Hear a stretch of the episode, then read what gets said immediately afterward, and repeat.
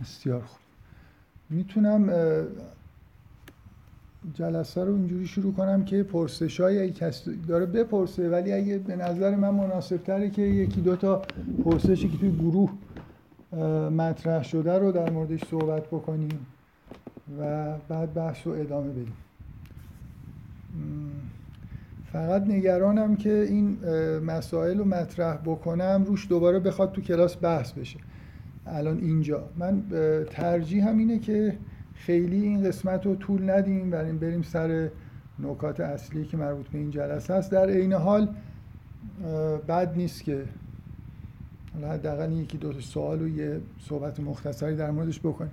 حالا ببینیم انشالله که کسی اینجا بحث رو ادامه نده، میتونه بمونه برای آخر همین جلسه، شاید بتونیم ادامه بدیم. من به هر حال نگرانم که این پاسخ به پرسش‌های جلسه قبل طول بکشه، چون خودم آخر جلسه قبل در واقع یه پرسش‌هایی مطرح کردم که فکر می‌کنم طبیعیش اینه که بریم سراغ جواب دادن همون. خب بذارید اول، در عین حالی که خیلی توی گروه بحث‌های خوبی میشه، خب بحث‌های بدم میشه. حالا الان کلاً در مجموع در حال حاضر به نظرم خیلی امروز عصری من چک کردم از دیشب تا امروز عصر خیلی چیزای جالبی توی گروه گذاشته بودن.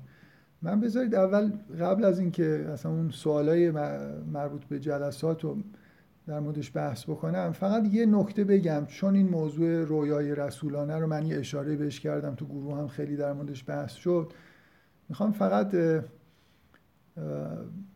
در موردش بگم که همچنان من مقاله‌های دکتر سروش رو نخوندم، ولی چون مذاکره علمی ایشون با آقای عبدعلی بازرگان توی بی بی سی رو با دقت گوش کردم، الان میتونم بگم که تا حدود زیادی به طور کلی میتونم بگم که میفهمم ایشون چی میخواستم بگن و فکر میکنم درستم فهمیده بودم.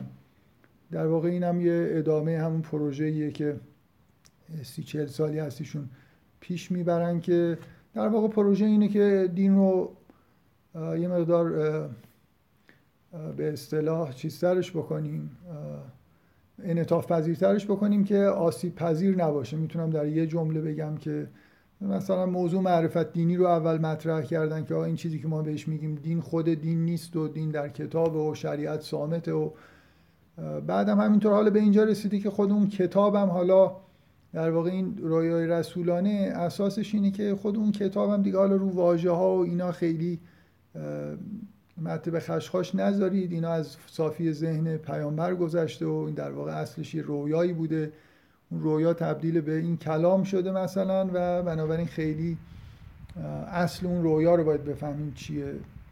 که در واقع بیشتر من حسم اینه که همین مسئله که به نظرشون میرسه و به نظر بعضیا میرسه که فرهنگ عربی در قرآن وجود داره، خب میشه گفت که آره دیگه، در صافی ذهن پیامبر اون حقیقت از صافی ذهن پیامبر گذشته، اینطوری شد.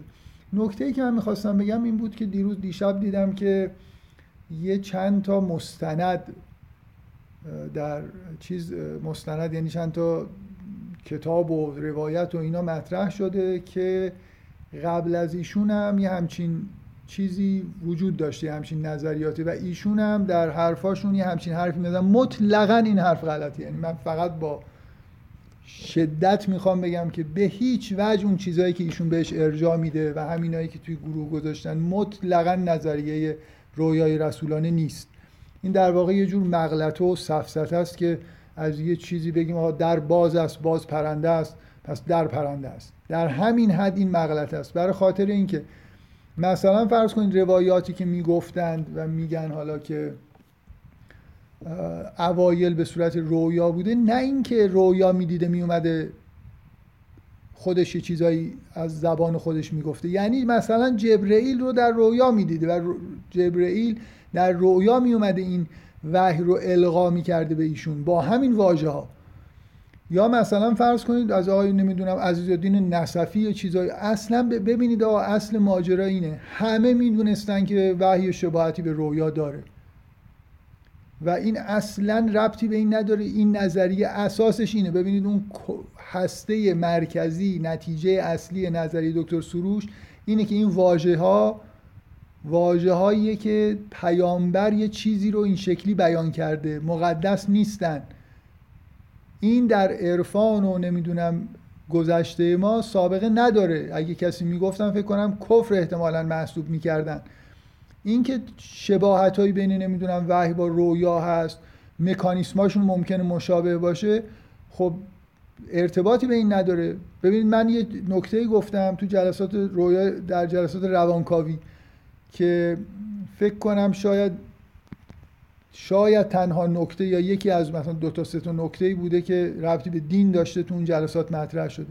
یه جای حرف مفهوم ناخودآگاه جمعی و ناخودآگاه از دیدگاه یونگ و فروید و لکان که بود، من یه پرانتزی باز کردم، گفتم برای کسایی که علاقه‌مند به مفاهیم دینی هستن، این که لکان میگه که عمیق‌ترین لایه‌های ناخودآگاه میرسه به زبان، این میتونه منشأ یه تئوری درباره وحی باشه که شما بگید که آقا مثلا من شب میخوابم رویاهای شخصی میبینم به طور متداول، ممکنه رویاهای عمیق‌تری ببینم که حقیقت یاب هستن، مثلا محتوای ناخودآگاه جمعی که وصل مثلا به یه حقایقی به صورت یه تصاویری چیزی بر من ظاهر بشه. و اگه خیلی عمیق ببینم، این مثلا تئوری میتونه این باشه که در نهایتش یه نفر اگه تصفیه نفس کرده باشه و اصلا این ناخودآگاه شخصیش و اینا همه پاک شده باشه و وصل شده باشه به اون حقیقتی که در درونش هست، در اوجش، نهایتش، مثلا از تئوری لکان استفاده بکنیم، بگیم آقا میرسه به زبان، یه زبان یونیورسالی هست که ته در عمق ناخودآگاه جمعی ما جای داره. و یه تئوری برای وحی بسازن بر اساس روانکاوی مدرن. خب این معنیش این نیست که واژه ها رو کسی از جای، یعنی اینکه شما رویایی میبینید که بر اساس زبانه دیگه، بر اساس تصاویر و این حرفا نیست، ابهام هم نداره. اگه یه همچین کسی یه همچین تئوری بده، این تئوری رویای رسولانه نیست. میخوام بگم مشابهت دادن وحی با رویا به این چیزی که ایشون میگه منجر نمیشه. ایشون حرفی داره میزنه، اساسش اینه که میخواد بگه که این واژگان و این آیه ها رو خیلی چیزش نکنید، مقدسش نکنید.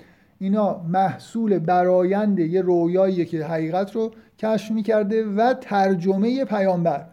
این تازگی داره. اینو با هیچ کدوم اون اسناد و مدارکی که ایشون ارجاع میده یا در گروه گذاشته شده این مفهوم نمیرسونه. همه از قبل میدونستن که خب یه شباهتی بین وحی و رویا هست. این نتیجه اصلیشون اینه. من چون دیدم خودشونم این به اصطلاح مغالطه رو مرتکب میشن که آقا سابقه داشته، نمیدونم یه شعر از مولوی میخونن، یکی از اونجا میخونن، هیچ کدوم اونا به این معنایی که ایشون میگه این حرف رو نزدن و اساس اینه، اساس شباهته. حالا بگذاریم، من واقعا چون نمیخوام در مورد این مسئله، خیلی ربطی به کلاس نداره، همین حد که گفتم کافی زیادم است. یه سوال توی گروه البته در این، قبل از اینکه شروع کنم بگم یه مقدار، حالا جلوتر هم توضیح میدم، یه خورده زیادی ببینید اگه میخواید با کلاس همراه باشید، سوالای یه جوری مربوط به جلسات باشه، من میتونم یه انتقادی بکنم از مجموع سوالایی که در مورد مسائل مربوط به سوره کهف مطرح شده و میشه زیادی جزئی نگری دارید میکنید. میخوام بگم هنوز خیلی فاصله داریم تا اینکه در مورد مثلا فرض کنید یه نکته خاصی توی یه داستان یا اون متنای بحثی بخوایم باز بکنیم. من حالا مجدد تأکید میکنم که اون سوالی که جلسه قبل گفتم که اصلا الان هنوز تو مرحله هستیم که یه قطعاتی رو تشخیص بدیم و یه ارتباط کلی بین این قطعات ببینیم. باید از دور بیایم نزدیک بشیم و اکثر سوالا خیلی ریز بود که در آینده ممکنه اگه جلسه رو بخوایم 7-8-10 جلسه این مجموعه جلسات سوره کهف رو ادامه بدیم، شاید به اونجایی برسیم که خیلی از این نکته های ریزی که گفته شده رو بخوایم در موردش صحبت بکنیم.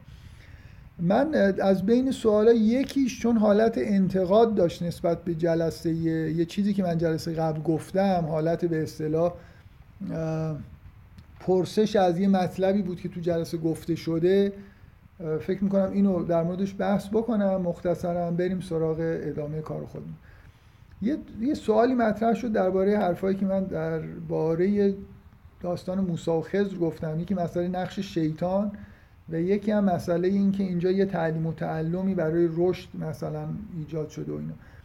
سوال اول در واقع این بود که این آیاتی که میگن شیطان باعث شد که نکته‌ای که من گفتم این بود، گفتم شما به این قسمت از به اصطلاح غار که میرسید، حالا به اصطلاح من ببخشید بذارید من اینو پیدا کنم،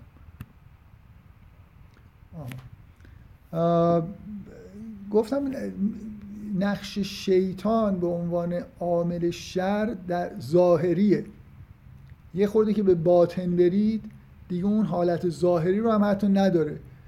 نکته معلوم میخوام توضیحی که بدم اینه که نه فقط توی این جلسه، خیلی وقتا این مشکل برای من پیش میاد که یه جوری یه حرفی رو که 7 سال قبلم زدم فکر میکنم که انگار همه شنیدن، اگه یه بحثی کردم خیلی سعی میکنم که جلو خودم رو بگیرم، ولی این نمونه از همینه که چون نه یه بار، چندین بار من در مورد این مسئله‌ای که خضر نقش شیطان رو داره بازی میکنه انگار و مسئله در واقع یکی از چیزایی که توی داستان موسی و خضر هست همون نکته است که ابلیس در ظاهره که کار خلاف خواست خدا داره انجام میده. اینا رو بارها چون گفتم از رو خود این آیات هم شاید استدلال هایی کرده باشم، دفعه قبل اینو خیلی مثل اینکه این قسمتش رو بدیهی فرض کردم و یه اشاره کوچیکی کردم به اون مسئله این که میگه که شیطان ماهی رو از یاد من برد.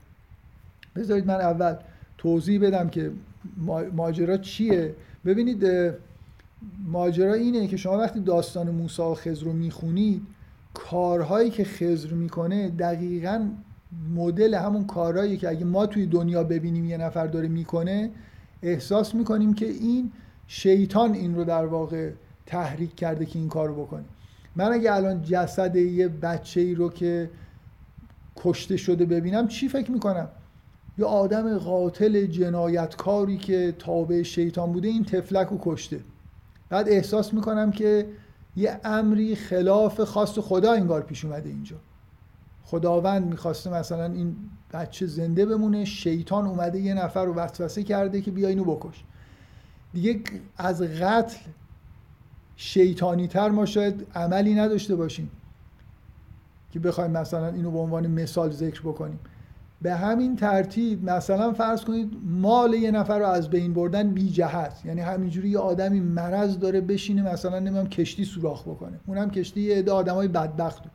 این کارا ظاهر ما کارهایی که میبینیم و احساس میکنیم اینا شیطانیان، جنگ را میفته، نمیدونم آدم کشته میشه و این حرفا، شما در داستان موسی و خضر میبینید که کسی این کارا رو داره میکنه که تحت امر خداست. من حالا به شوخی و جدی میگم که مثل این که قراره و خیر در اینه که اون بچه کشته بشه و اون اطراف آدم قاتل تابع شیطانی که بیاد این امر الهی رو با تحریک شیطان انجام بده پیدا نشده، خود حضرت خضر داره زحمتشو میکشه.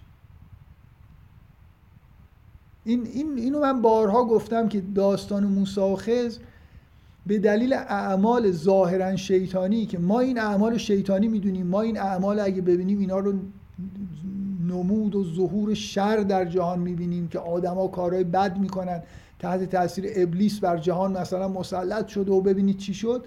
شما یه جایی میبینید که آدمی که تابع خداوند هست هم این کارا رو داره انجام میده، یعنی همون کاری که شیطان معمولاً به طور نرمالش اینه که شیطان یه نفر رو وسوسه بکنه این اعمال رو انجام بده که اعمال زشت و قبیحی مثلا هستن، خلاف شرعن، خلاف اخلاقن. در یه جایی میبینید که موجود الهی همون کار رو داره انجام میده. این نکته ای توش هست، اونم اینه که اشتباه میکنید اگه فکر میکنید که خیلی از این چیزایی که جزو شرور حساب میکنید، همه چیزایی که فکر میکنید ابلیس داره انجام میده، اینا امر الهی داره شکسته میشه. خداوند دست شیطان رو باز گذاشته و شیطان همون کارهای حالا اینکه چرا اینطوری است تو همون داستان آفرینش من مفصل اینو توضیح دادم که ابلیس به چه درد میخوره، این رفتارها چرا ایجاد میشن. الان نمیخوام اون بحثو بکنم، میخوام بگم داستان موسی و خضر این نکته رو تو خودش داره، یعنی یک اعمال با ظاهر شیطانی توش دیده میشه که باطنش رحمته و خود ابلیس هم کارهایی که میکنه از همین نوع هست. یعنی این در واقع توضیحی بر اینه که اگه حقایق رو بدونید، باطن رو بدونید، کارهای ابلیس رو هم مورد اعتراض شما قرار نمیگیره و مسئله شر در واقع یه جوری براتون حل میشه. مثلا اینه که ما نمیدونیم که خیری که در این اتفاقایی که میفته که ظاهر شر دارن چیه. خب در ضمن یعنی اصل ماجرا اینه، من اینو به حساب اینکه انگار یه چیز واضحی قبلا گفتم روش تاکید نکردم.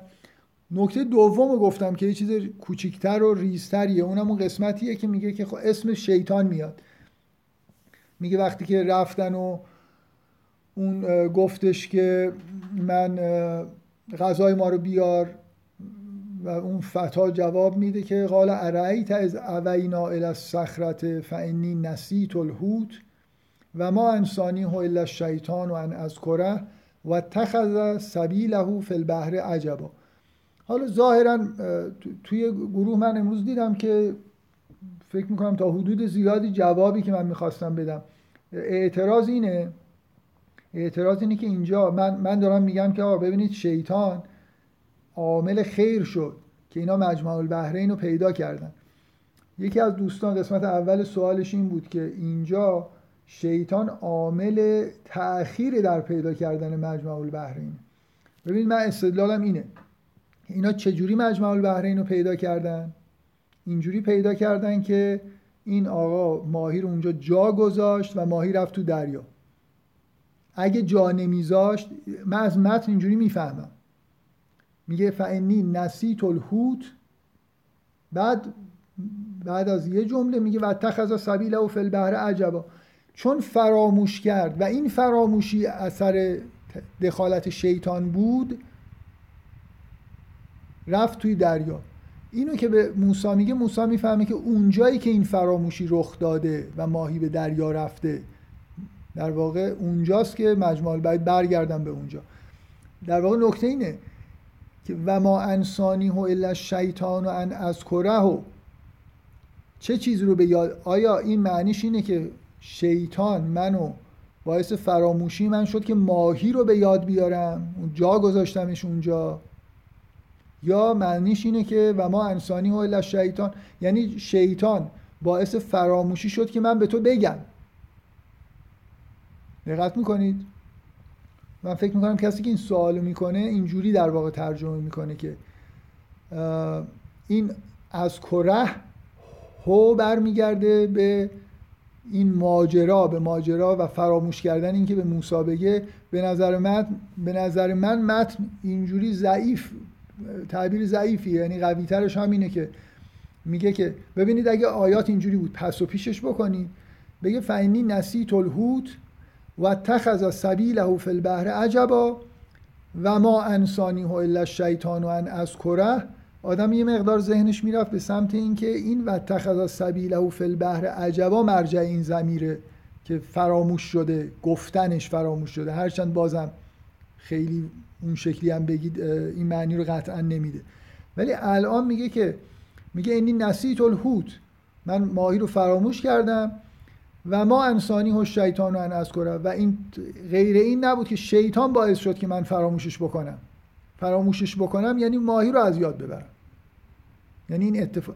بعد میگه واتخذ سبیله و فی البحر عجبا، و رفت توی دریا، راه خودش رو به سمت دریا گرفت و رفت. مثلا میخوام بگم اینجا در واقع استدلال میتونه اینجوری باشه. چجوری مجمع البحرین رو پیدا کردن؟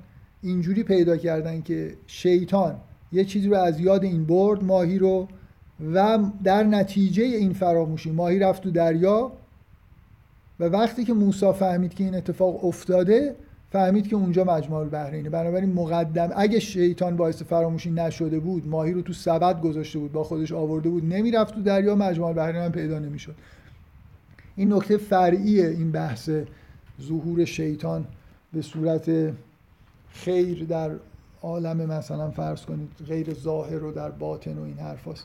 باز همچنان من فکر میکنم که این ترجمه و اینجور در واقع عربیشو در نظر گرفتن طبیعی تره، یعنی این از کره به همون ماهی برمیگرده. بنابراین شیطان مقدمه پیدا شدن مجمع البحرین رو پیدا کرده و عامل مثبتی تو این ماجرا بود.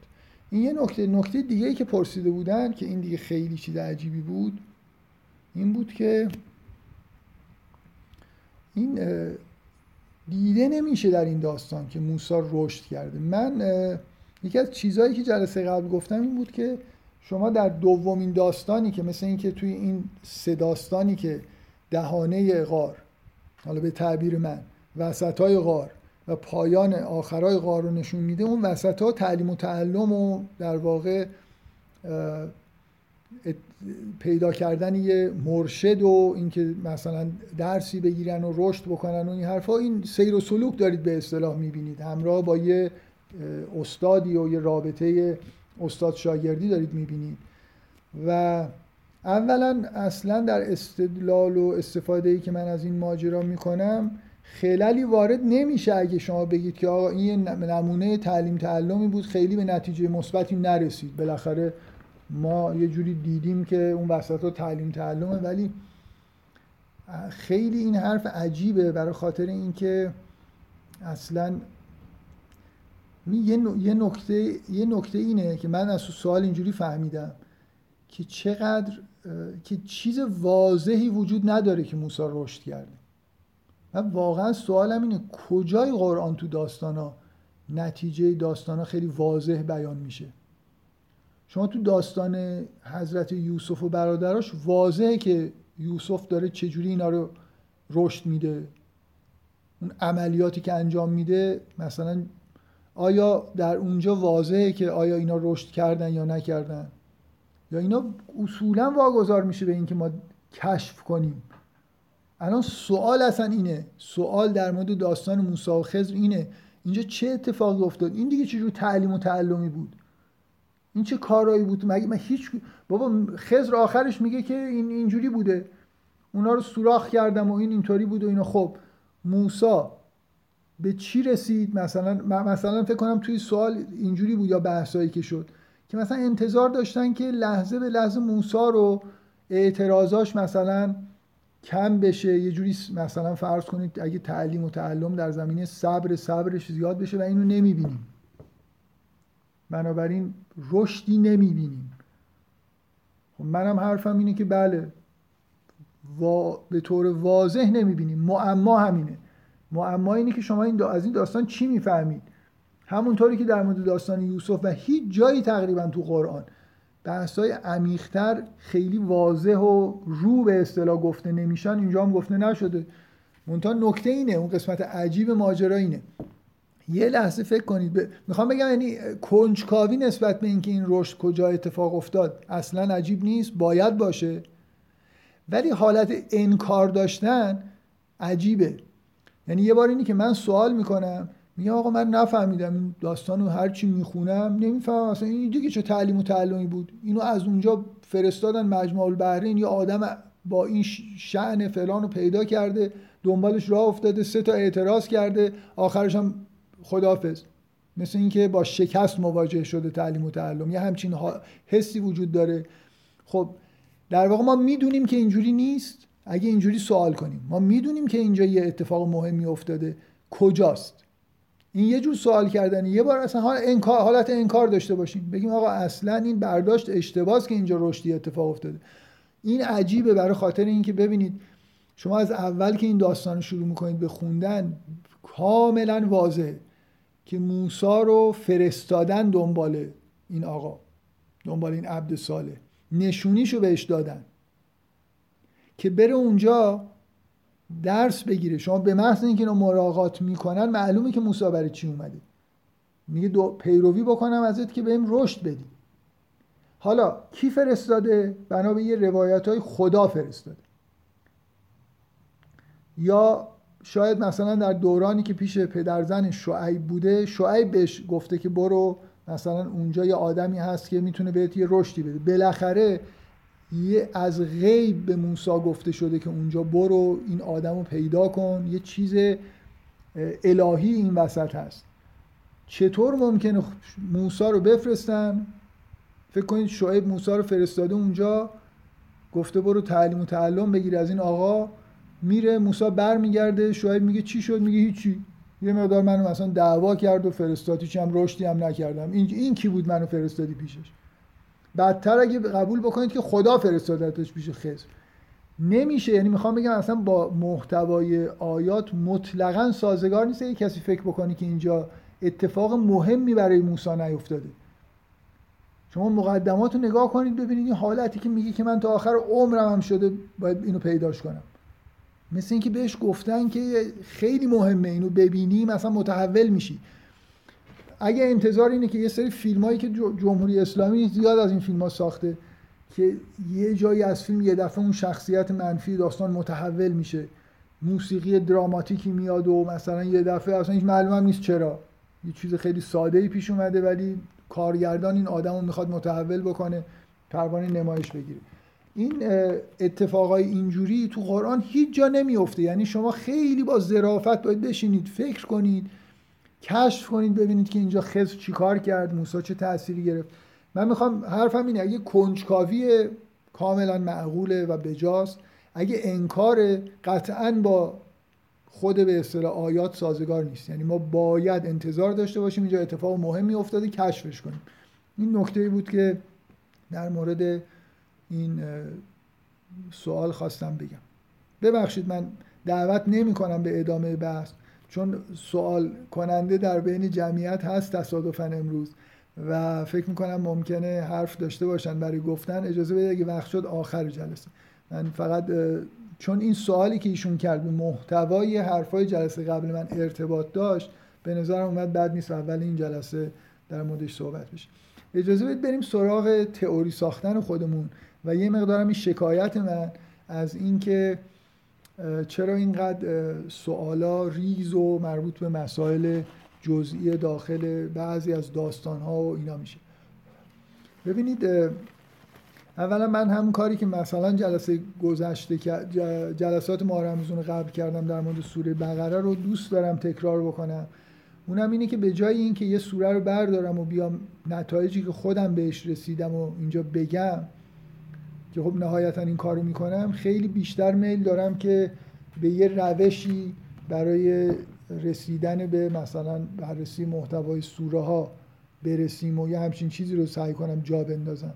این کارو دفعه قبل کردم، این دفعه هم باز مجدد این کارو دفعه قبل جلسه گذشته یه چیزایی گفتم، الان میخوام یه خورده بیشتر بگم که الان کجا هستیم، ادامه راهو چجوری باید بریم.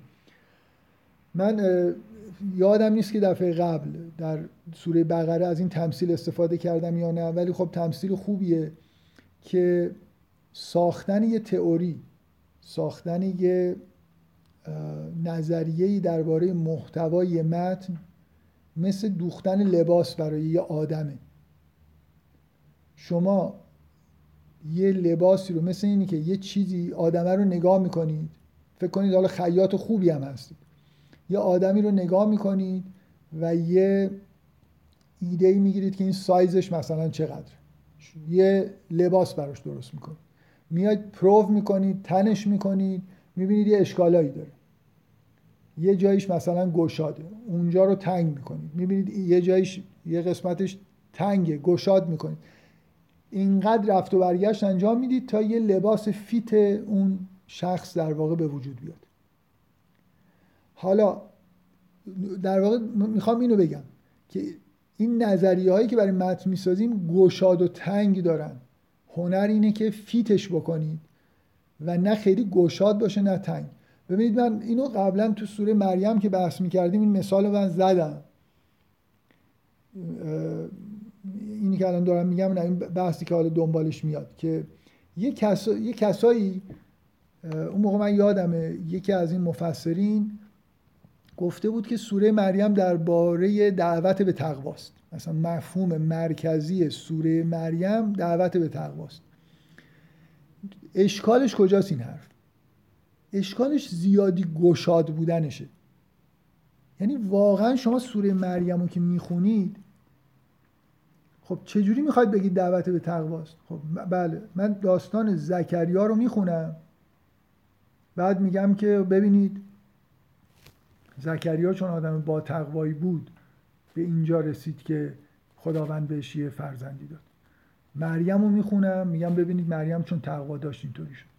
بعد یه آیه میاد که درباره تقواست، میگم ببینید درباره تقواست. آیات توحید و معاد و اینا، میگم اینا رو گفته برای خاطر اینکه ایناست که اگه شما بهش توجه بکنید تقوا پیدا میکنید. خب تقوایی که از مفاهیم مرکزی اخلاقی، شاید مفهوم مرکزی ترین مفهوم اخلاقی در اسلام و قرآنه، در نتیجه خب معلومه هر چیزی در قرآن بالاخره یه جوری به تقوا ممکنه بشه ربطش داد. این مثل اینه که من بیام یه جوری مثلا زرنگی بکنم، اصلا شما یه سوره همینطوری رندوم بگید، من از قبل میتونم بگم که درباره توحیده. خب یه جورایی درست گفتم، ولی این مثل این میمونه تو تمثیل لباس درست کردن که من یه ملافه یا یه گونی داشته باشم، هر چی بذاری جلوم میندازم روش میپوشونه دیگه، بالاخره تبدیل یه ملافه‌ای که جای سرش مثلا سوراخه، شبیه این چیزایی که مکزیکی‌ها میپوشن، پانچو اسمش چیه، تن هر چیزی میره. این خیاطی نیست، این هنر نیست که من یه حرفایی بزنم. الان بیام درباره سوره کهف بگم آقا سوره کهف درباره توحید، سوره کهف درباره پرهیز از شرک، سوره کهف درباره خیر و شر، مثلا سوره کهف درباره نمیدونم عدم توجه به دنیاست. یه جاهایش شواهد خیلی روشنی میتونم پیدا بکنم، مثلا درباره عدم توجه به دنیا ببینید حرف از زینت دنیاست و اینا. بعد یه جاهایی هم که مستقیما ربط نداره رو یه جور ربط بدم، عدم توجه به دنیا بحث خیلی کلیه، خیلی جاها میشه در واقع بهش یه ارجاعی داد، هر چی ببینم و میتونم بهش مربوط بکنم. تنگ بودن یعنی چی؟ یعنی اینکه من الان ببینید سوالی که من مطرح کردم جلسه قبل آخرش اینه، آقا یه نفر بیاد بگه که آقا این سوره درباره اولیاء خداست، وصف اولیاء خداست، ببینید اصحاب کهف اولیاء خدا هستن در ابتدای راه، بعد موسی و خضر اولیاء خدا هستن میبینید در حال سیر و سلوک و اینا، ذوالقرنین هم یه حالتی داره چیزی شبیه این که تا حالا من گفتم مثل اینه. در واقع تئوری اینه که سوره کهف تذکرة الاولیاء قرآنه که یه تعداد نه پیامبران، افرادی رو که در پشت پرده هستن و اولیایی که ظاهر نیستن و اینجا داره نمایش میده. یه شواهدی هم آوردم. این مثل یه لباسیه که من الان میرم پرو میکنم، میبینم اصلا یه پاچه یه پاچه شلوار نداره، برای خاطر اینکه 4 تا داستانه، 3 تاش درباره اولیاست، اون یکی چی میشه؟ تازه وسطشون هم اومده، یعنی بین داستان اول و دومه که مربوط به اولیاست، یعنی داستان اول اولیاست، داستان سوم چهارم اولیاست، داستان دوم نیست. یه چیز خیلی واضحی، یعنی اصلا از تنگ بودن هم یه ذره زده اونورتر، اصلا یه پاچه شلوار رو ندوختم مثلا، بنابراین تنش که میکنید زار میزنه. من حرفم دفعه اول جلسه این بود که هنوز ما تو این مرحله هستیم، میگم این سوالا خیلی ریزن. ما الان یه قطعاتی رو تشخیص دادیم جلسه اول و یه کلیتی گفتیم. جلسه قبل من یه خورده بیشتر تشدیدش کردم که آره ببینید این هماهنگی‌ها وجود داره، ولی اولین وقتی یه قطعه‌ای وجود داره که اصلا تو بحث من نیومده، اصل ماجرا فعلا اینه، تکلیف اینو باید روشن بکنیم. و بعدم اینکه متنا ارتباطش با این داستان‌ها اون قدری که باید قوی نیست. تنها کاری که تا حالا کردیم اینه که داستان 1، 3، 4 رو خوب به نظر میرسه به هم ربط دادیم، ولی نه با متنا خیلی ربط پیدا کرده و مطلقاً با داستان دوم هم به نظر میرسه اصلا حرف داستان دوم نمیزنیم. یعنی تو 2 جلسه قبل نگاه کنید خیلی به ندرت به داستان دوم اصلا اسمش اومده که حالا اسمشو میذاریم چی؟ داستان مرد باغدار مثلا، چه میدونم. نکته اینه، میخوام بگم این حالا این به اصطلاح خیاطی ما این چجوری پیش میره، من اینا رو تو همون بحث مربوط به سوره بقره مقدار گفتم، باز دوست دارم تکرار بکنم. ببینید یکیش همینی که دارم میگم، مهمترینش به نظر من اینه مدام تفسیر خودتون رو از متن، نظریه‌ای که ساختید و دوباره بیارید با متن تطبیق بدید، ببینید آیا همه جای متن رو میپوشونه و آیا خوب فیت هست. فیت بودن رو میدونید چجوری میشه تشخیص داد. ببینید الان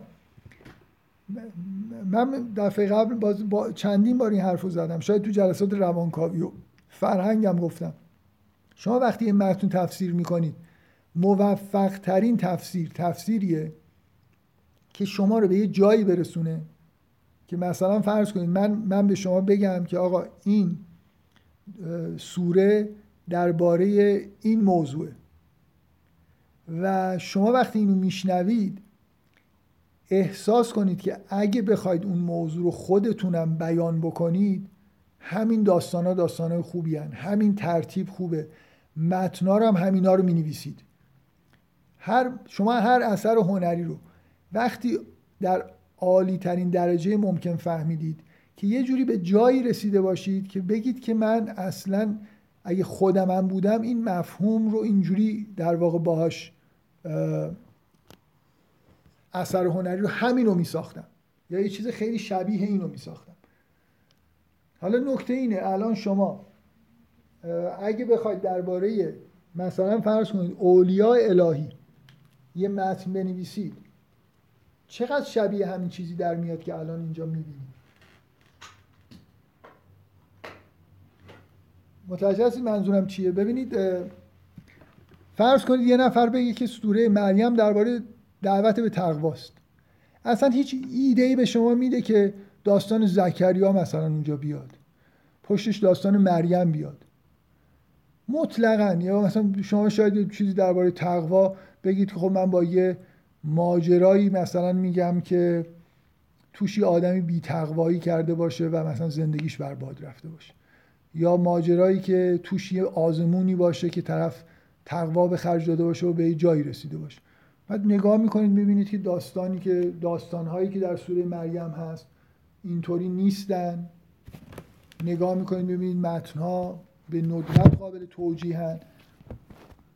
این تشخیص فیت بودن دیگه، یعنی گشاد که هست اصلا به شما ایده ای نمیده که چرا از اینجا شروع شده، چرا این داستان هست، چرا این با این ترتیب گفته شده.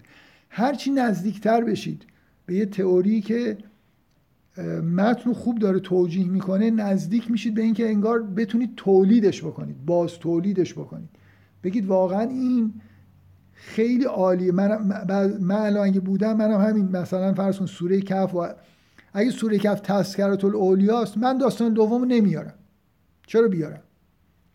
چند تا اولیا رو پشت سر هم میارم، یه چیزی هم به اصطلاح مثلا اولیا لازم نیست استفاده بکنم، ولی مقدماتی می نویسم که شما اگه مثلا تقوا داشته باشید و اینا به مقامات فلان میرسید و اینا. بعدم این چند داستان درباره اولیا میارم، حالا حتما در مورد توحید و معاد و اینا هم یه چیزایی توی سوره میگم، نمیخوام بگم، یعنی اگه کسی با سورهای قرآن آشنا باشه میتونه یه همچین متنی رو به اصطلاح تولید بکنه و داستان دومو نمیارم. بنابراین این الان نشون میده این حرف من که اینجا یه مشکلی وجود داره. من نکته‌ای که میگم اینه هنوز ما از این مرحله‌ای که حتی این 7-8 تا قطعه‌ای که تشخیص دادیم و خود اون باکسش رو بذاریم بگیم که این جای خوبی قرار گرفته نرسیدیم، تا اینکه بخوایم وارد این بشیم که حالا داخل اینا چه خبره.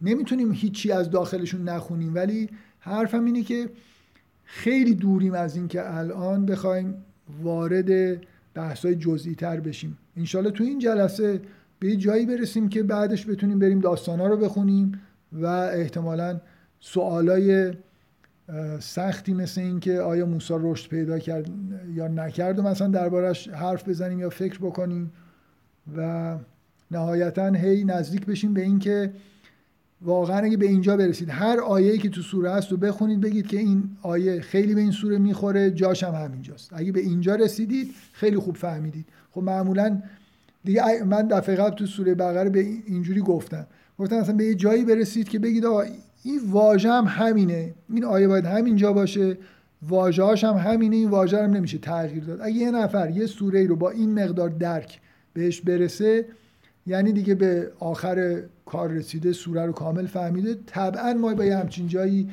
نمیرسیم، نمیتونیم، هیچ کسی هم فکر نمی‌کنم ادعا بکنه، ولی بالاخره روش کار به نظر من اینه که اول خیلی دور وایسیم، قطعه ها رو درک بکنیم که مثلا ترتیبشون درسته، خوبه، جای خوبی قرار گرفته، محتواشون چیه، بعد کم کم بیایم یه مقدار نزدیکتر بشیم و داخل قطعه ها رو بخونیم و بهتر بفهمیم. این نکته در مورد این که یعنی در واقع نکته اینه، من انتظار داشتم که مهمترین پرسش که توی گروه مطرح میشه این باشه که آقا این اصلا داستان دومش حرفی در موردش نمیزنید و ربطی به اولیا هم نداره، بنابراین خیلی با تئوری سازگار نیست. من تنها چیزی که برای رفع و رجوع عدم توجه به این به اصطلاح قسمت از سوره گفتم این بود که این قسمت از سوره با مسئله زینت که توی متن هست یه ارتباطی داره که خب این خیلی چیز نیست، به اصطلاح خیلی نکته قابل قبول و کافی نیست که با یه چیزی در اونجا ارتباطش بدم. خب بیایید یه نکته تئوری دیگه مونده، اینم باز تو همون جلسه مربوط به سوره بقره گفتم و الانم تکرار میکنم. دو تا راه داریم برای اینکه ادامه بدیم، یکی اینکه تفسیر و نظریه خودمون رو بیاریم عرضه بکنیم به متن، که اونجا من تاکید کردم مهمترین و اصلی ترین کاریه که انجام میدیم، ببینیم کم داره، زیاد داره، تطبیق میکنه، نمیکنه، و هی نظریه رو تغییر بدیم و اصلاح بکنیم تا اینکه برسیم واقعا ممکنه من یه لباسی درست کنم، ببرم پروف کنم، ببینم آقا این اصلا قابل اصلاح نیست، اینا کلا باید بندازم دور، نمیخوره به تن این آدمی که من دارم براش خیاطی میکنم. و خیلی وقتا اگه خوب اول کار شروع کرده باشیم لازمه که اصلاحاتی انجام بدیم، کم و زیادش بکنیم تا اینکه فیت بشه. حالا امیدوارم این تئوری که الان دو جلسه اول و دوم مطرح کردیم از این نوع باشه، اصلاحات لازم داشته باشه، نه تغییر کلی. این روش اصلی. روش دیگه اینه که من میتونم بشینم و فکر بکنم. الان واقعا یادم فکر کردم و یادم نیومد قبل از جلسه که چه چیزی در مورد سوره بقره چه مثالی زدم، ولی یادم اونجا این کار رو انجام دادیم اصلا، که الان یادم افتاد. بذارید بگم موضوع اینه، من میتونم خارج از این تکستی که دست من هست بشینم فکر کنم. مثلا بگم که خب یه سوره‌ای، یه نفر گفته یه سوره‌ای هست درباره اولیاء خدا، بعد پیش خودم فکر کنم که چه چیزایی باید تو این سوره اومده باشه. مثلا انتظار دارم که فقط وصف اولیاء باشه، مثل تذکرة الاولیاء عطار، یا مثلا انتظار دارم که به من در ضمن گفته باشه که این اولیا چه جوری جزو اولیا میشن. مثلا من بیشتر از این که کنجکاو باشم که این اولیا کی بودن، شاید کنجکاو باشم بفهمم که چه جوری میشه جزو اولیا الهی بود. بنابراین میخوام بگم این از بیرون بشینم فکر کنم یه سوره به عنوان یه متن معجزه آسای خیلی کامل، اگه موضوعش اولیا الهیه چه چیزایی باید توش باشه. دقت یعنی مثل اینکه بدون اینکه آدمه رو نگاه کنم، خود این لباسه رو ببینم، الان نگاه میکنم آقا پاچه نداره، لازم نیست تنش کنم اینو بفهمم. توی ذهن خودم با درکی که خودم دارم میتونم بفهمم که یه اجزای، اگر در واقع استدلالام اینه بدون نگاه کردن به متن، اگر تو میگی یه متن فوق‌العاده‌ای وجود داره در مثلا تذکرة الاولیاء، این خوبه چه چیزایی توش باشه، بعد برم با این فرضیه خودم ببینم آیا متن اینو میگه. الان چیزی که یادم افتاد در مورد سوره بقره، باور کنید یه ربع قبل از جلسه فکر کردم یادم نیومد، این از محسنات جلسه است که آدم حضور شما باعث میشه آدمی چیزایی یادش بیادن. تو کلاس هم خیلی وقت آدم یه مسئله رو بیرون کلاس اگه حل نکرده تو کلاس میتونه یه دفعه چیز خوب به ذهنش میرسه. خب ببینید مثالی که من زدم فکر میکنم این بود که یه لحظه اصلا بیاید. جلسه اول گفته بودم که این موضوع سوره معرفی یه دین جدیده در ادامه مسیحیت و یهودیت، مثلا امت جدید داره تشکیل میشه، شریعت جدید میخواد بیاد و الی آخر. یه چیزی که مطرح کردم این بود که شما الان فکر نمی کنید جای یه دینی خالیه که به جای اینکه بیاد بشه یه دینی در کنار مثلا مسیحیت و یهودیت و اسلام، یه دینی بیاد بگه که آقا اصلا مهم نیست که حالا تو مسیحی هستی، یهودی هستی یا مسلمون هستی، همین که خدا رو قبول داری، همین که موحدی، این کافیه. بیاید مثل شعار کارگران جهان متحد شویم، بیایم یه شعار را بندازیم که یک تا پرستان جهان متحد شویم. همه کسایی که به یه خدای یکتایی، الان دنیا در این دنیای موجود ما که پر از کفر و شرک و الحاده، این بهتر نیست که آدمایی که یکتا پرست هستن به جای اینکه با هم بجنگن بیان با هم دیگه در کنار هم قرار بگیرن، با الحاد مثلا مبارزه بکنن؟ چیزی که ما میبینیم این که خب ادیان اومدن یکی بعد از اون یکی اومده، اونا زدن همدیگه رو کشتن، بعد یکی دیگه اومده زد اون دوتا رو کشته، این که ضعیف شده اونا زدن اینو کشتن، این شده کل ماجرا. آیا بهتر نیست که یه دینی داشته باشیم به جای اینکه بیاد بگه منم یه دینی هستم در به موازات مثلا بقیه ادیان، دین چهارم، پنجم، ششم، حالا ادعای ابراهیمی بودنم بکنیم، بیاد یه دین یکتاپرستی به وجود بیاد جدای از مسئله این که حالا پیرو کدوم پیغمبر هستیم. بگیم آقا مسئله اصلی یکتاپرستی. من اینو گفتم و بعد سعی کردم نشون بدم که اتفاقا اسلام همینه. اسلام دینیه که اومده حرفش اصلا همینه، یعنی اصلا واژه اسلام همین معنی رو داره. سعی کردم از تو سوره بقره اینو در بیارم. میخوام بگم میتونیم. این کار خطرناکه برای خاطر اینکه ذهنیت‌های خودمون رو درباره جهان، درباره دین، درباره رشد مثلا انسان ممکنه تحمیل بکنیم، ولی اگه با تقوا، با آرامش این کار رو انجام بدیم، اینم یه راهیه. گاهی اوقات ممکنه سوال از بیرون در واقع یه جوری به وجود بیاد که تو اگر میگی تفسیر این متن اینه، این سوال باید بتونه این متن جواب بده، وگرنه متن ناقصی. مثلا در مورد همین موضوعی که الان داریم در مورد سوره‌ای که بحث میکنیم، خب اگر این سوره درباره احوال و اوضاع اولیاست، خب بد نیست، خوبه، بلکه لازمه یه مقدار به ما بگه آقا اینا چجور جزء اولیا شدن. صرف این که من مثلا فرض کنید بشینم بگم آقا اولیا، آقا ذوالقرنین رو نگاه کن ببین به کجا رسیده، از مغرب و شمس میره، مطلع و شمس نمیدونم صد میسازه و محیط بر کره زمین شد و حق تصرف در نفوس پیدا کرد و از این حرفا، کراماتشو بگم، کاری که تذکرةالاولیاء عطار میکنه که اینا آدمای بزرگی هستن و اینا چه هستن و چه نیستن. یه مقدارم در مورد این بحث بکنم آقا چجوری به اونجا رسیدن.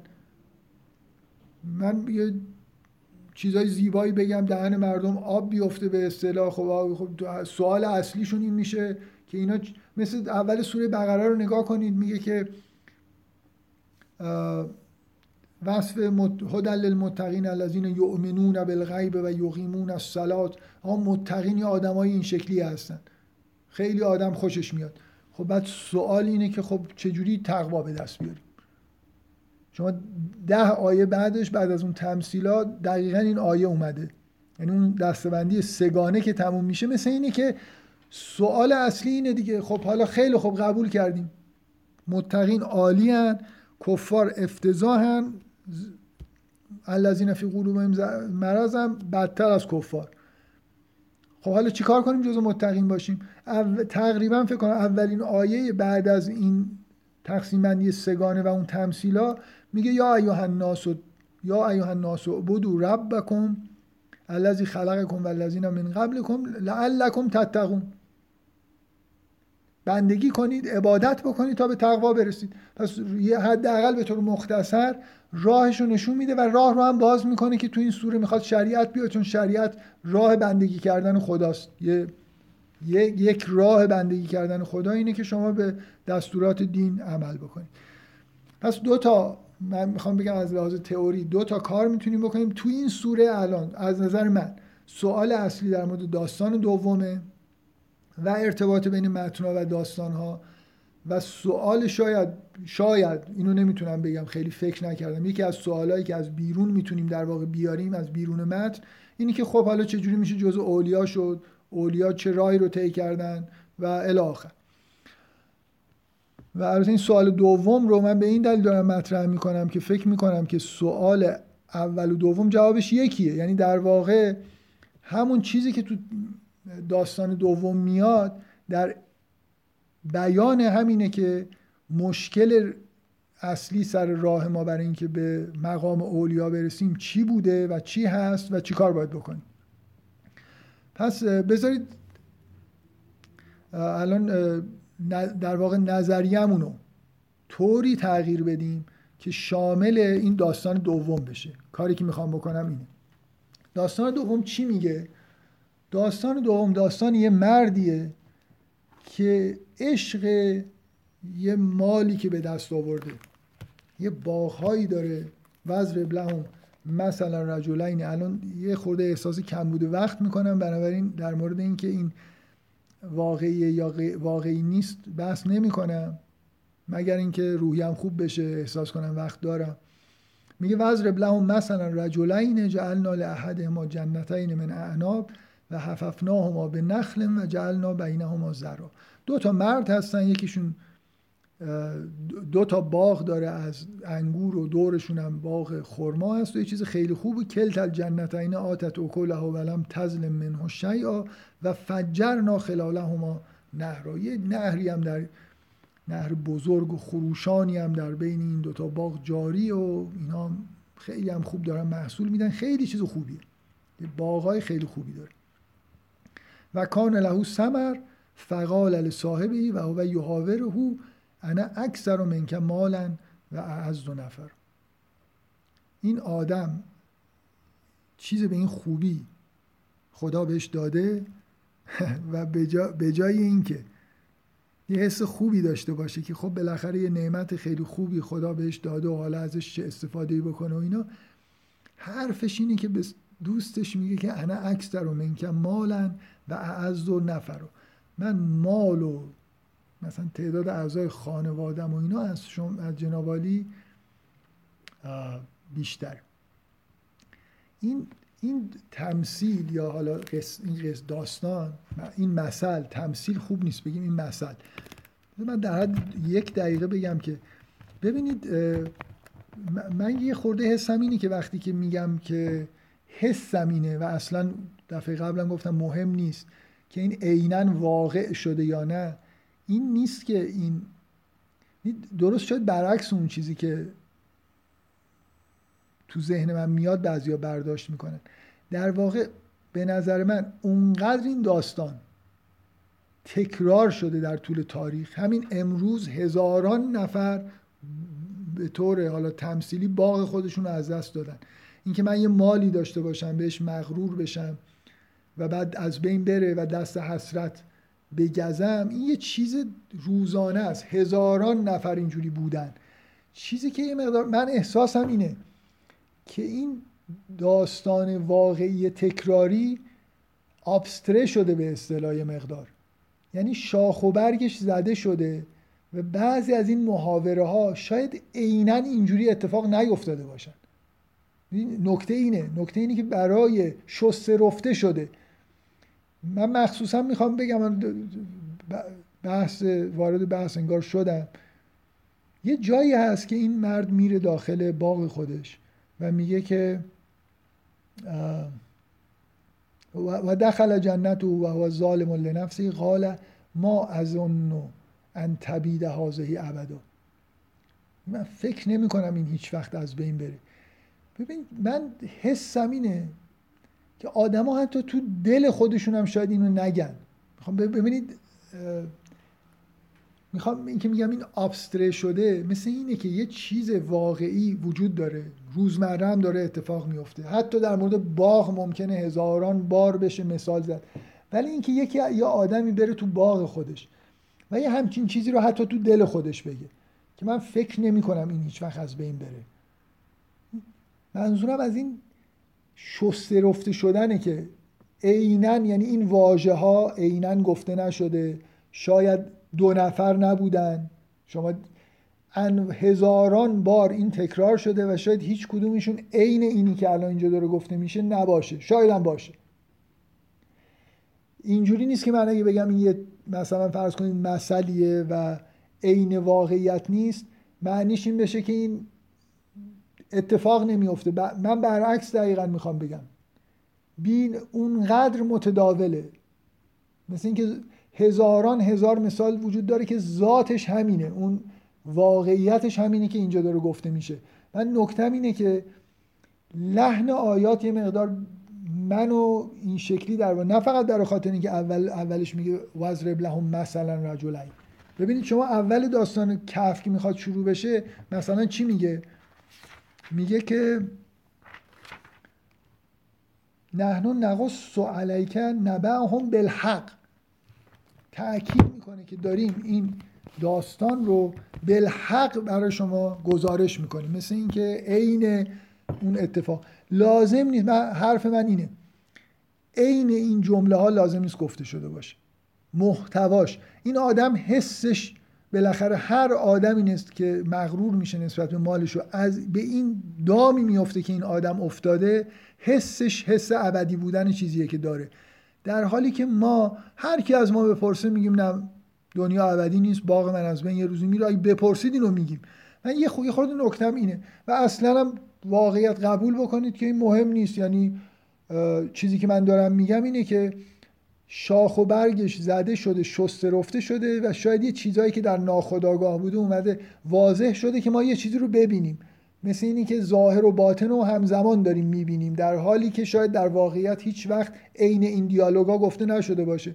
این چیزی از واقعی بودن به معنای این که این موضوع بسیار متداوله و در واقع به هسته مرکزی واقعیت رو داره برای ما گزارش میکنه. ابستره شدن یعنی اینکه هزاران مثال وجود داره، فصل مشترکشون رو من به این شکل دارم عرضه میکنم. دو تا آدم باشن، محاوره این شکلی با هم داشته باشن، بنابراین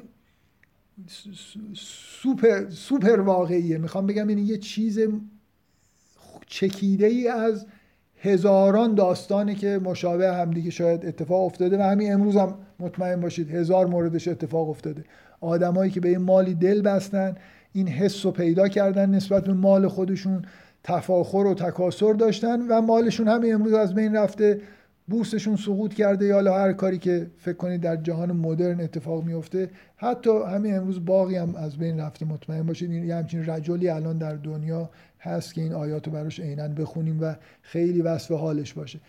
این وصف حال هزاران نفره. من حسم اینه ولی شایدم عیناً واقعا یه موردی عین همین عبارت‌ها گفته شده باشه، لزومی نداره.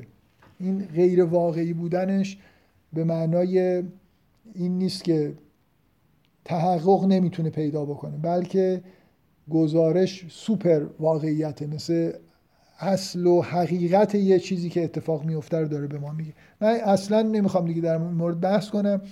به این قسمت من اشتباهاً تمثیل میگفتم، مثل باید بگم، برای اینکه تمثیل که بگم همون ذهنو میبره سمت اینکه انگار اصرار دارم یا برام مهمه که این واقعیت این اتفاق نیفتاده باشه. برای من اصلا مهم نیست، خوشحالم میشم اگه یه نفر بگه که این عیناً این جمله ها رو یه آدمی در این حد ابله بوده که عین همین جمله رو مثلا در دلش حتی گفته، یعنی به اینجا رسیده که واقعا گمان برده که اصلا این از بین نمیره این باغ. من نمیدونم این چجوری ممکنه، حالا شایدم ما بعد دیگه در اون حد پیشرفته نشدیم که این چیزها رو بفهمیم، مقدماتش رو هممون میفهمیم. خب پس داستان تمثیل اینه که یه مردی دوتا باغ داره و یه دوستی داره و کارش به اینجا رسیده که عاشق شده دیگه، عاشق این باغ شده و اصلا احساس میکنه این دیگه همیشه ابدی و ما از اون ساعت قائمتا ولئن رد، میگه اصلا من زن به این برده که هیچ روز قیامتی هم نیست و اگرم باشه خیلی بامزه است. ولئن ردت تو علی رغم اینکه بی ایمانه، ولئن ردت تو الی ربی لاجدن خیرا منها منقلبا، یعنی احساس میکنه که اگه بره دنیای دیگه ای باشه از این بهترم بهش میدن.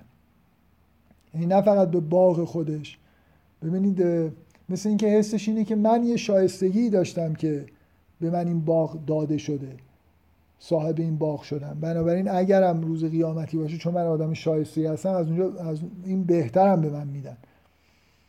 بعد دوستش میاد اینو موعظه میکنه و یادآوری میکنه بهش که اکفرت بالذی خلقک من تراب ثم من نطفه ثم سواک رجلا لکن هو الله ربی ولا اشرک بربی احدا. بهش در واقع میگه که این حالت شرک‌آمیزه و خدا اینو بهت داده، بخواد میگیره. اصلا این که احساس بکنی که شایستگی داشتی، مثل این عبارت هایی که تو سوره فجر هست که اگه بهشون بدیم میگن که خدا به من نعمت داده، اگه ازشون بگیریم میگه خدا ربی اهانن. اینا همه نتیجه شرکه. اینجور اگه من این چیزی داشته باشم نتیجه شایستگیمه، اگه از من بگیرنم تو سرم زدن، کلش ابتلاعه. بنابراین اصلا این نوع برخورد کردن با مسائل چیزایی که در دنیا میگذره غلطه. ارجاع بدم تو همین سوره قبل از اینکه داستان اصحاب کهف شروع بشه این آیه، به این آیه ها دقت بکنید که انا جعلنا ما علی الارض زینة لها لنبلوکم ایکم احسن عملا. کل اون چیزی که در این زمین گذاشته شده در حیات دنیا شما میبینید زینتیه و شما رو آزمایش میکنیم ببینیم کی بهتر عمل میکنه. اینجا سرای مالکیت و نمیدونم بقا اینا نیست، اینجا جای عمله و اگر رقابتی با کسی میخواید بکنید این که ببینید کی کار بهتری داره انجام میده. و انا لجاعلون ما علیها صعیدا جرزا. این آیه‌ای که این دوتا آیه 7 و 8 مثل زمین ساز این مثل هستن دیگه، که این آدم فراموش کرده که اینجا دار ابتلاعه. این فکر میکنه که شایستگی بهش دادن، اینو عجب باغی به من دادن، کیف داره میکنه و فکر نمیکنه که این باغ بهش دادن که یه کاری بکنه با این باغ، یه سرمایه‌ای مثلا برای آخرت خودش از این باغ تحصیل بکنه. به خود این باغ مشغول شده و اون دوستش هم چیزی که داره بهش میگه همین نکته رو در واقع میگه که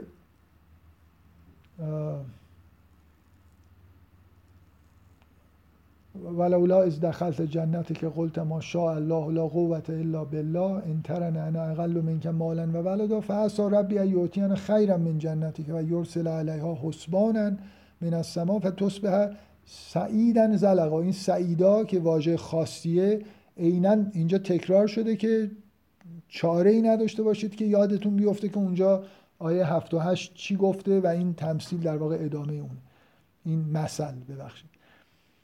و نهایتاً اون حسبان میاد و این باغ هم از بین میره و اینم دست بر دست میزنه و زندگی خودشو بذاره. این آیه میگه و اوهیتو به ثمری فاس و یقلب و کفیه علی ما انفق فیها.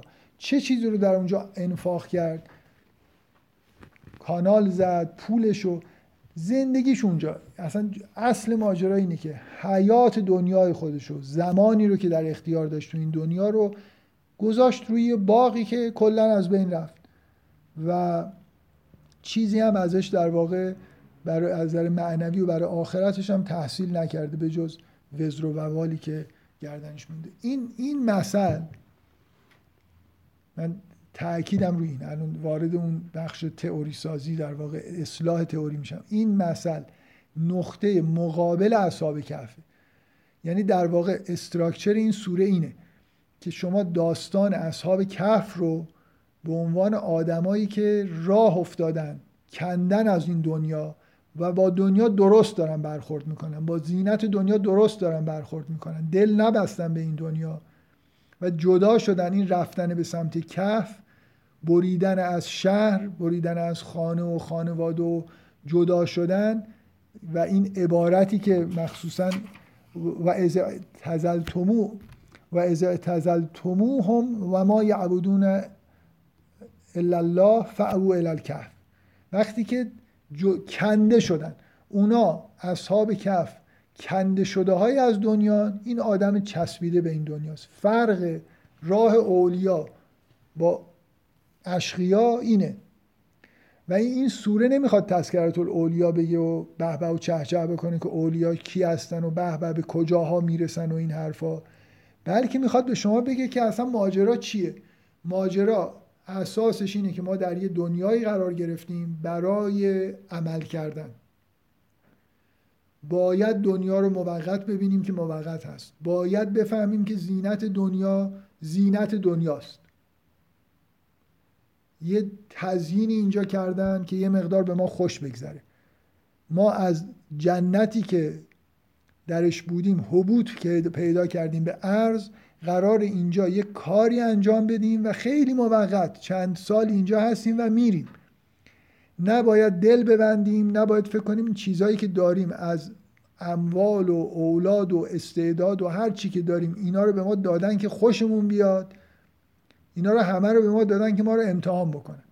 اگه درست برخورد بکنیم، دل به دنیا نبندیم، میریم تو راه اولیا، کما اینکه اصحاب کهف این کارو کردن. و اگه اینطوری که این آقا داره برخورد میکنه که انشالله آدم واقعی، خدا کنه آدم واقعی نباشه، خیلی وضعش خرابه، اگه اینجوری برخورد بکنید که فکر کنید که اینا مال به شما دادن که مثلا شما خوشتون بیاد و مشغول بشید و این دنیا بشه همه سرگرمی و زندگیتون و هی خودتون رو هی اضافه بکنید و با دیگری مقایسه بکنید که میبینید که اکثریت مردم دنیا همین کار رو دارن میکنن، این جلوی رشد شما رو میگیره. اولیا یعنی آدمایی که در مسیر رشد افتادن.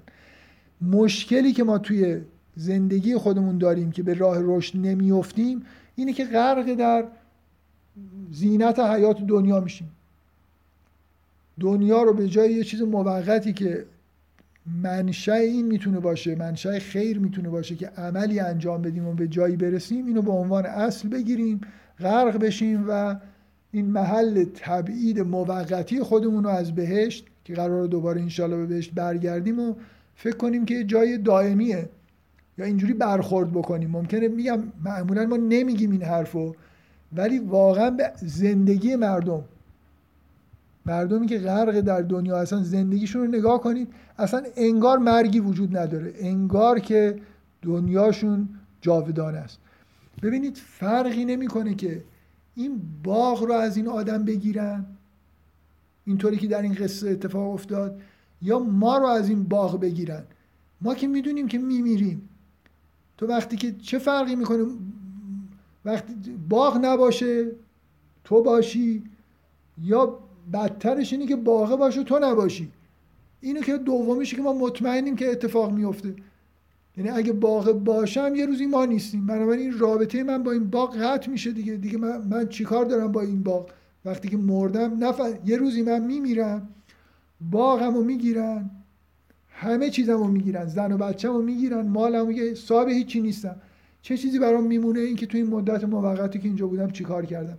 اگه اینطوری برخورد بکنی یه نفر تو مسیر رشد میفته و میتونه برسه به اولیا. و چیزی که مانع هست جاذبه های دنیاست، جاذبه های دنیا مانع رشد آدما میشه.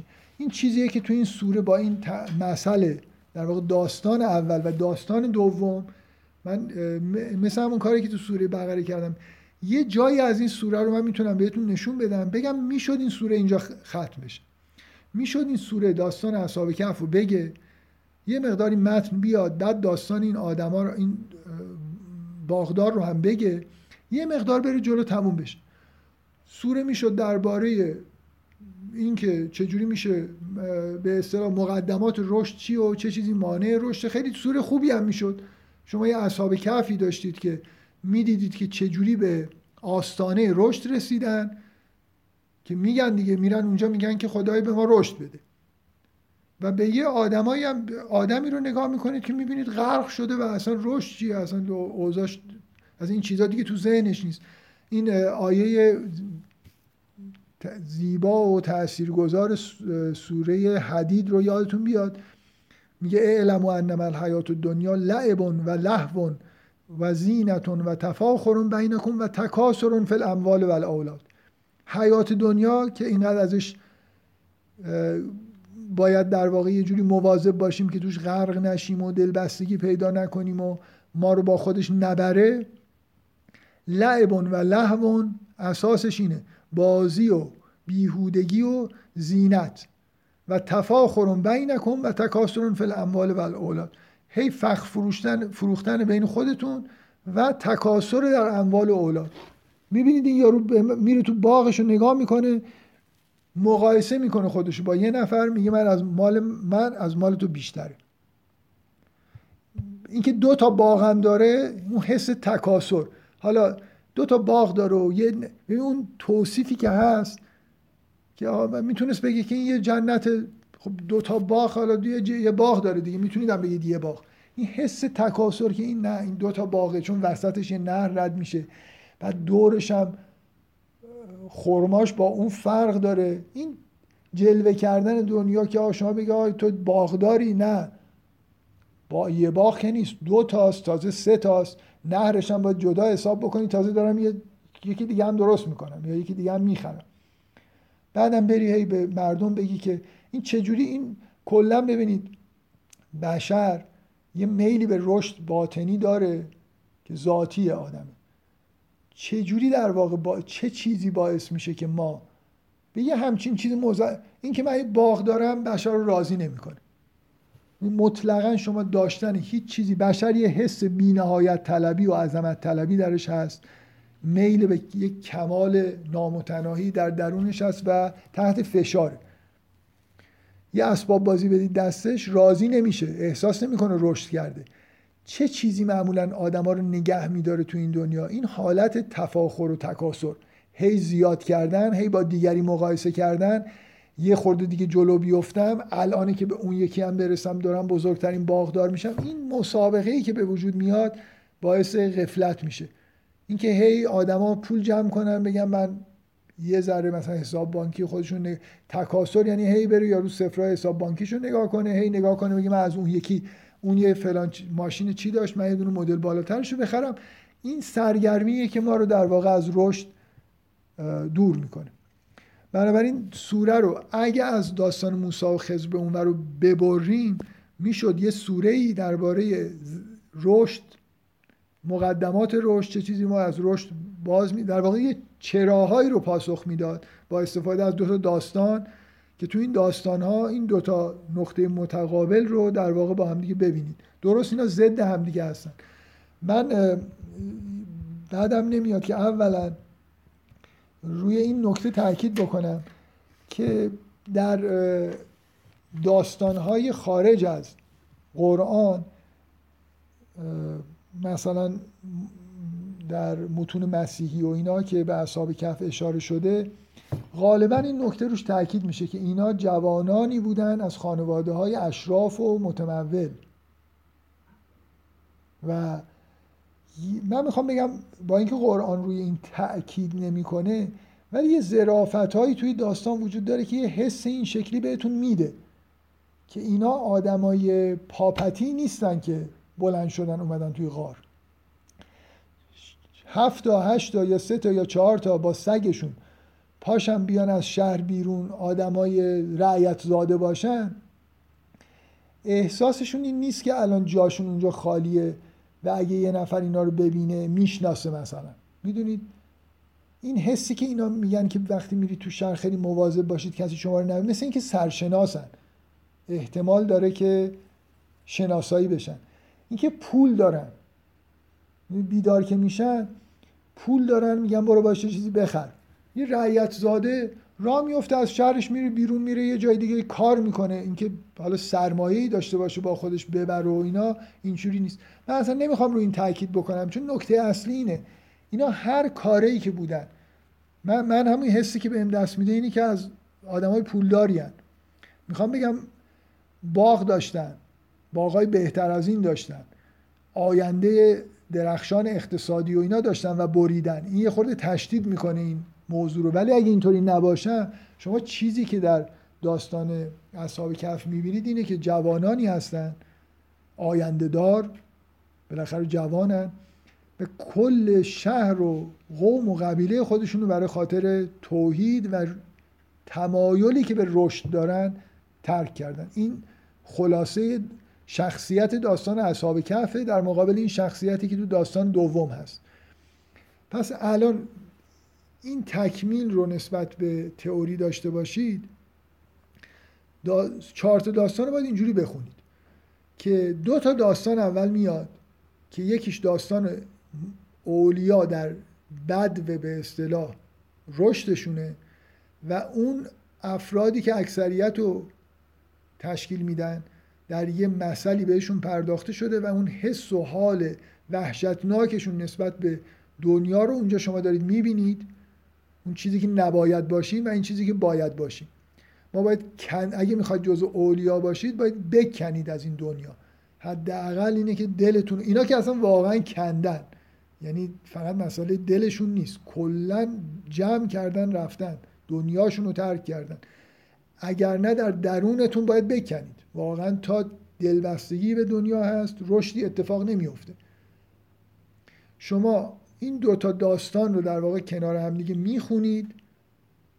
بعد از اینکه مثل اینکه یه چیزی رو فهمیدید که اینا کیان اونا کی هستن، ادامه راه اصحاب کهف رو توی داستان موسی و خضر و ذوالقرنین میخونید و این توجیه میکنه که چرا بین اون دو داستان دیگه فاصله نیست. در واقع اون یه قطعه جدیده که داره به ما مثل اینی که یه فلش فوروارد میخوره که ببینید اصحاب کهف به کجاها میرسن. این آدم و آینده‌شو دیدید که به کجا رسید، بدبخت شد. آینده اصحاب کهف همونی که شما تو اون داستانا میبینید، تلاش و تعلیم و تعلم و رشد و رسیدن به یه مقام ذوالقرنین، حالت ایدئال در واقع رشد اولیاء خداست. پس چهار تا داستان به هم دیگه مرتبطن، به شرط اینکه اینجوری بفهمید که داستان یک و دو تا داستان متقابل متضادن و بقیه اون دو تا داستان ادامه این داستان هاست، داستان اصحاب کهف. آینده اینا رو میبینید. این گروه دوم آینده ندارن، آیندهشون همین بدبختیه که همینجا دیدید. دوباره نهایتش میره یه باغ دیگه درست میکنه، اونم از بین میره، اتفاق خاصی براش نمیفته. نمیتونم از این نکته بگذرم با توجه به شناختی که از من دارید که به این اشاره بکنم که بدبختی جهان معاصر اینه که اگه در یک کلام بخوایم خلاصه بکنیم که سرمایه سالاری چه بلایی سر بشر میاره، سرمایه سالاری چی کار داره میکنه؟ زینت حیات دنیا رو داره تقویت میکنه و 100 برابر میکنه. یعنی شما در بمباران اصلا ببینید عین اون کاری که شیطان میخواد بکنه که یه باغ رو در نظر شما جلوه بده که شما عاشقش بشید، غرق بشید درش. سرمایه سالاری برای ما بازی درست میکنه، کارهای بیهوده درست میکنه، به طور مداوم تبلیغات میکنه. شما هنوز از این موبایل فارغ نشدید، یه امکانات جدید بهتون میده، یه چیزی رو که اصلا چنان در تبلیغات نور پردازی میکنه و زرق و برق بهش میده که چون میخواد بفروشه دیگه، نمیخواد کار شیطانی بکنه. ذات سرمایه سالاری اینه که شما رو مثل اینکه یه جوری وادار بکنه که یه چیزی رو بخرید. حداقل سرمایه‌داری متأخر این ویژگی رو داره. تا یه جایی ما کمبودایی داشتیم، نظام سرمایه‌داری بالاخره یه نظام تولید موفقی بود، این کمبودا و چالوچولا رو پر می‌کرد. از یه جایی به بعد حداقل یه قرن خودش در ذهن ما چالوچوله درست می‌کنه که بعداً بتونه یه چیزی رو که ما لازم نداریم و به ما بفروشه. این باقی که این بدبخت عاشقش شده بود حداقل یه حقیقتی داشت، یه زیباغ واقعا یه زیبایی داشت، یه نهری اونجا بود. ما الان عاشق چیزایی میشیم که اصلا نیستن، لازمشون نداریم، زیبا هم نیستن، برای ما جلوه دادن. سرمایه سالاری نمیذاره ما رشد بکنیم، برای خاطر اینکه اونقدر کالا تولید میکنه جلوی ما میریزه. عینه اینکه مرغی رو با دونه دارن به سمتی میبرن تا بیا این دونه رو بخوری، یه خورده اونورتر میریزی میری اونو بخوری، زندگیت هم تموم میشه. کل زندگیت میشه این که یه بازیایی رو انجام دادی، دنبال یه چیزایی رفتی، یه چیزی برق زده، رفتی ببینی اون چیه، دوباره یه چیزی بیشتر برق زده، رفتی دنبال اون. بنابراین ما توی دنیایی هستیم که این بیچاره توی عاشق باغش بود. ما باید آرزوی یه همچین زندگی داشته باشیم که لااقل عاشق یه باغ حقیقی قشنگی بشیم. و الان اینو میخونم فکر میکنم ما تو شرایط بدتر از این هستیم. بالاخره وضع ما از نظر رشد بحرانیه، برای خاطر اینکه زینت دنیا به طور عمدی نظامی در دنیا وجود داره که از طریق رسانه ها به طور عمد روزانه ما رو با زینت بمباران میکنه، ما رو میکشونه به سمت لهو و لعب، ما رو میکشونه به سمت تفاخر و تکاسر مخصوصا. بنابراین اون جنبه‌های منفی حیات دنیا شاید 100 برابر تقویت شده و در رفتن ازش راحت نیست. کودکان ما با اسباب بازی و بازی کامپیوتری با اون قسمت لعب چنان بمباران میشن که من مطمئنم الان هزاران آدم 40 ساله همین الان که ما داریم اینجا صحبت میکنیم دارن بازی میکنن با کامپیوتر. یعنی اصلا لعب جزو، خب قبلا دیگه قبول کنید اون موقعی که صاحب این باغ این بلا سرش اومده بود دیگه اهل بازی و این حرفا احتمالا نبود، این بیشتر همون تکاسر و تفاخر اینو غرق کرده بود در زینت حیات دنیا. ولی الان ما هم قسمت لعب و لهو و ایناش بیداد میکنه، مخصوصا در بازی های کامپیوتری. خب بذارید بریم سراغ من. بذارید چند تا نکته جالب بهتون بگم. دلم میخواد داستان کهف رو شروع کنم خوندن و با این دید که شما ببینید که این آدما چجوری دارن توصیف میشن و چرا این حرف درسته که اینا در واقع انگار اولیاء مقدماتی ما هستن. داستان اول داستان رفتن به دهانه غاریه که بعداً انتهاشو شما میبینید.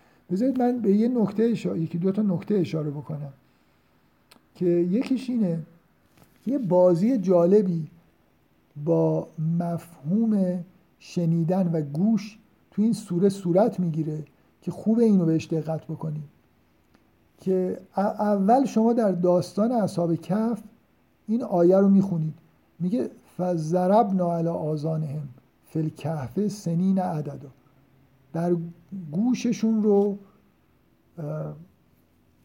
مثل اینکه گوششون رو بستیم صدا رو نشنون، یه جوری فضربنا علی آذانهم یعنی در گوششون یه سنگینی مثلا انداختیم و 100% عمدن.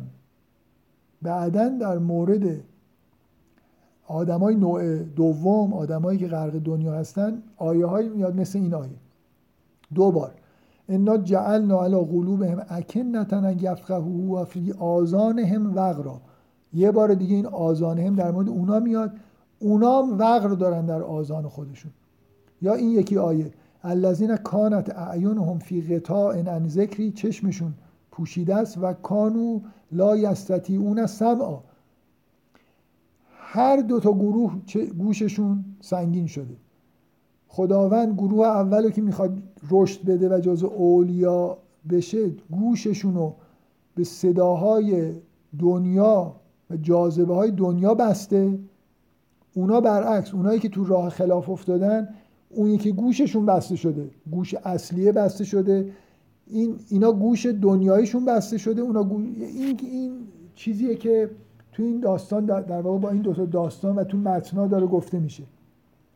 این که ما یه قوای شناختی داریم ظاهری، برای همین زندگی روزمره دنیامون یه گوشی داریم و چشمی و یه چیزی هم داریم، یه گوش و چشم و قلبی هم داریم برای درک باطن. اونی که در مسیر رشد قرار میگیره، خداوند که میخواد بهش رحمت بکنه، خداوند که میخواد رشدش رو افزایش بده، این چشم و گوشش رو به این دنیای مقدار سنگین میکنه و میبنده که روحش بتونه بالا بره. و اونایی که در اون جهت میفتن درست اتفاق برعکس، اون گوش اصلیشون بسته میشه. از بس که میخوام بگم یه تقابلی در واقع بین قوای دو نوع قوه شناختی، قوای شناختی باطنی و ظاهری داریم.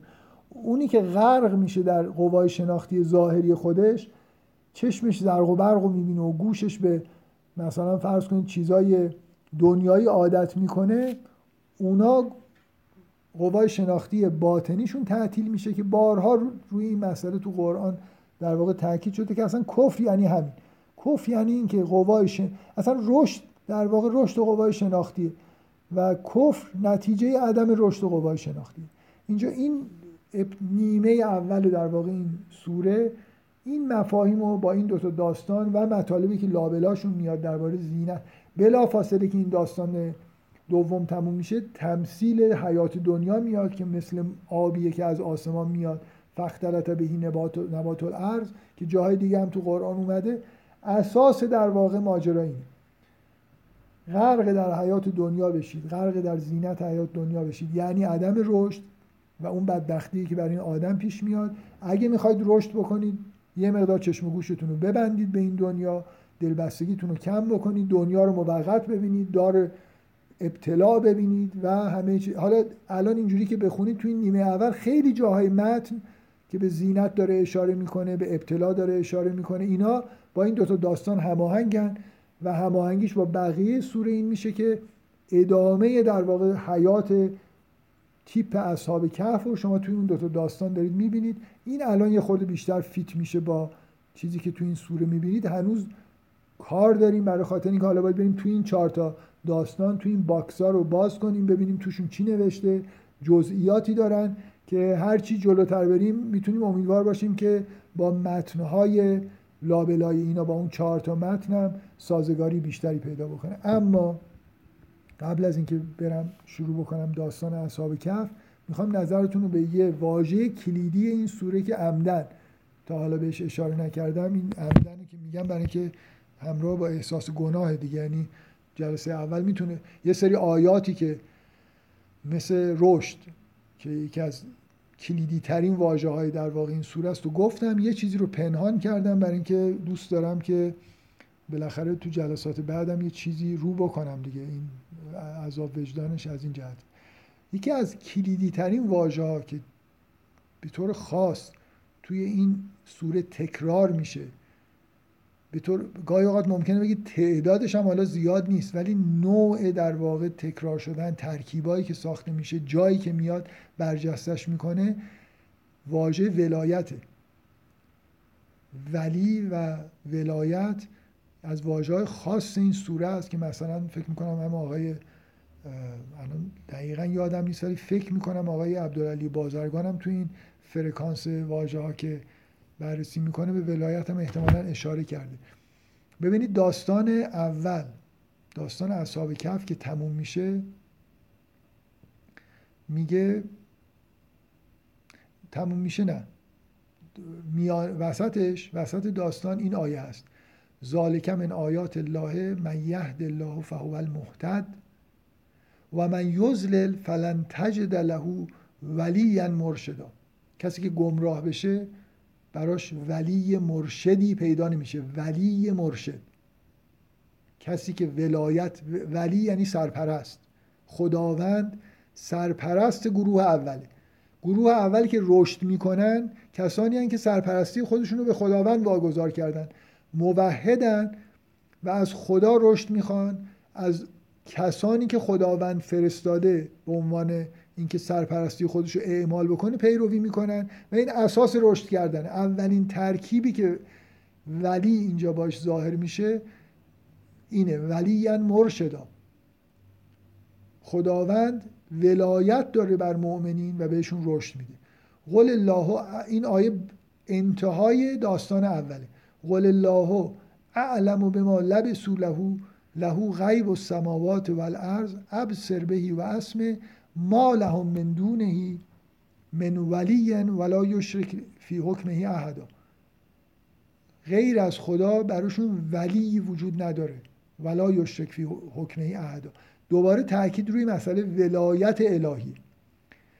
داستان دوم که تموم میشه میگه هنالک الولایت لله الحق. اصلا این آیه تنها آیه‌ای که کلمه ولایت به این شکل توش اومده و از تأکیدی که هست داستان دوم که تمام داستان این مرد بدبخت که تموم میشه میگه هنالک الولایت لله الحق، اینه که ولایت برای خداست، ولایت حق مال خداست، هو خیرون ثوابا و خیرون عقبا، اوست که بهترین پاداشو میده و بهترین سرانجامو باش میگیری. و مخصوصا من تاکیدم روی اینه، داستان آدم و داستان خلقت و سجده نکردن ابلیس در حد یک آیه، نصف آیه میاد که اولا مناسبت داره با این جنتی که این بیچاره توش بود دیگه، این جنت رو با بهشت، این جنت این آدم دقیقاً طوری توصیف میشه که شبیه توصیف بهشت باشه، این عمدیه که به اون نهر اشاره میشه و اینا. این آدم که غرق در دنیا شده، در واقع شما اینطوری میتونید بگید در حبوط ما به این دنیا آدمای دچار این توهم میشن که این باغ دنیا همون بهشته.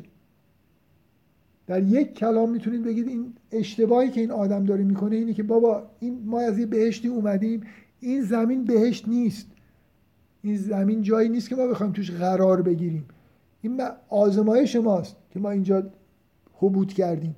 هر کی اینجا رو به عنوان بهشت در نظر بگیره باخته.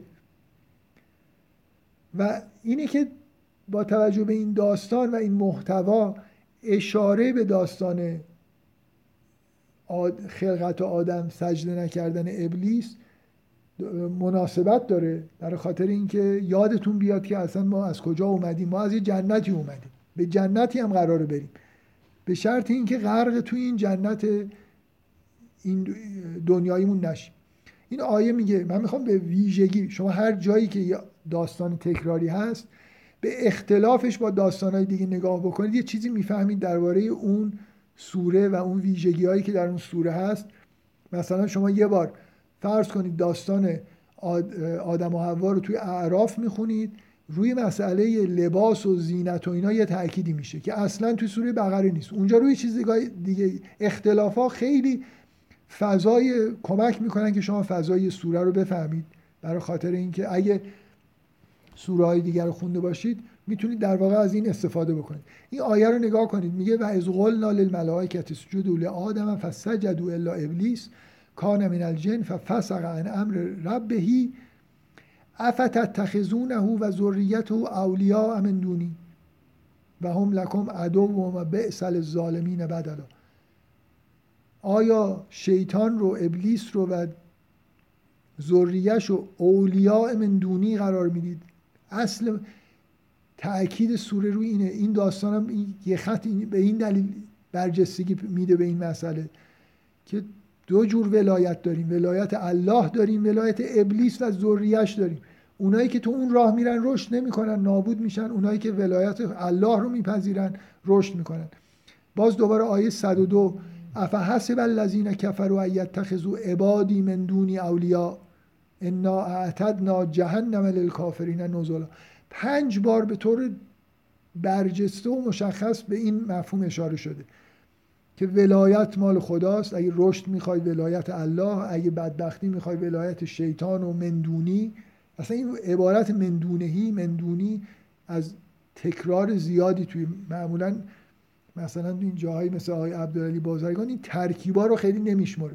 یه نگاهی بکنید به تعداد دفعاتی که مندونهی، مندونی اینا توی این سوره اومده. سراغ غیر خدا برید، زلالت و بدبختی و بیرشتی و جهنم.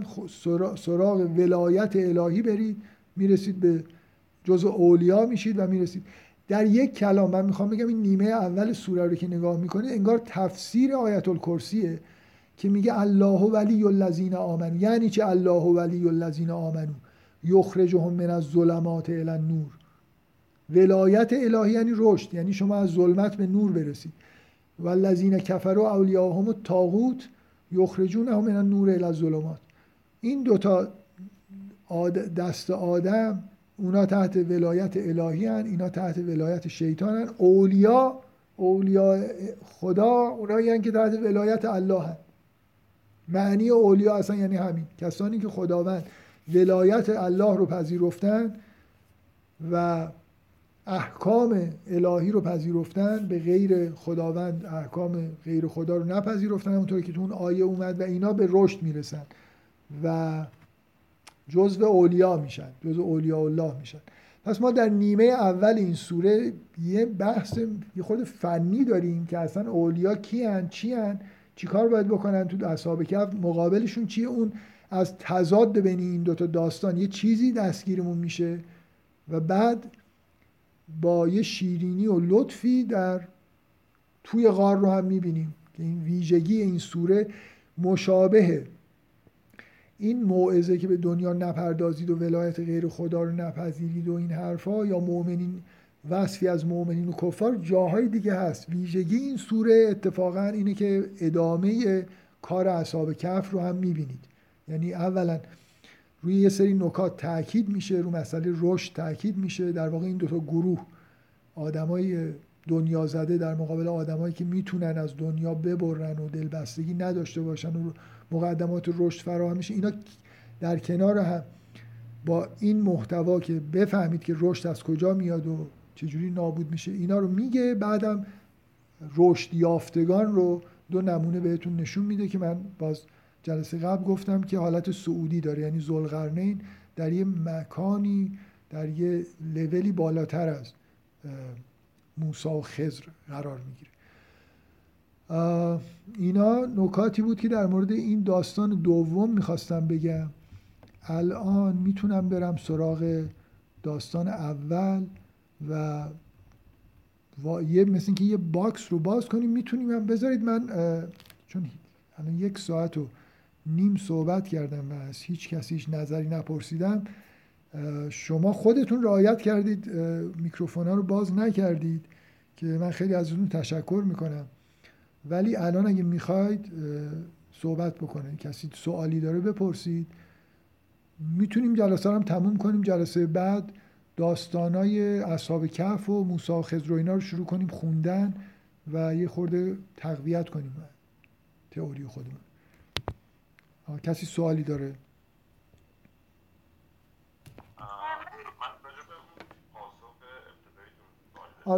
اگه آقای خطیبی بذارید اگه در مورد چیزایی که الان گفتم تو این جلسه کسی سوال داره بپرسن، چون اون مربوط به اونو بذاریم آخر باشه.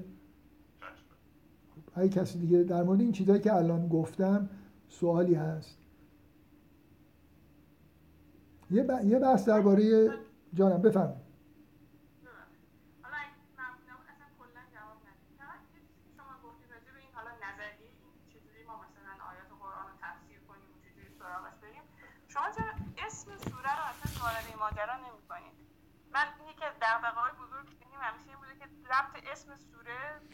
خب من بلافاصله نتیجه منطقی حرف شما اینه که جلسه اول گوش نکردید، چون اصلا از لائی همیشه اسم سوره رو وارد میکنیم. اولا من درباره هیچ سوره‌ای صحبت نکردم به غیر از اینکه لااقل آخرش یا وسطش به شدت تاکید کردم روی اسم سوره.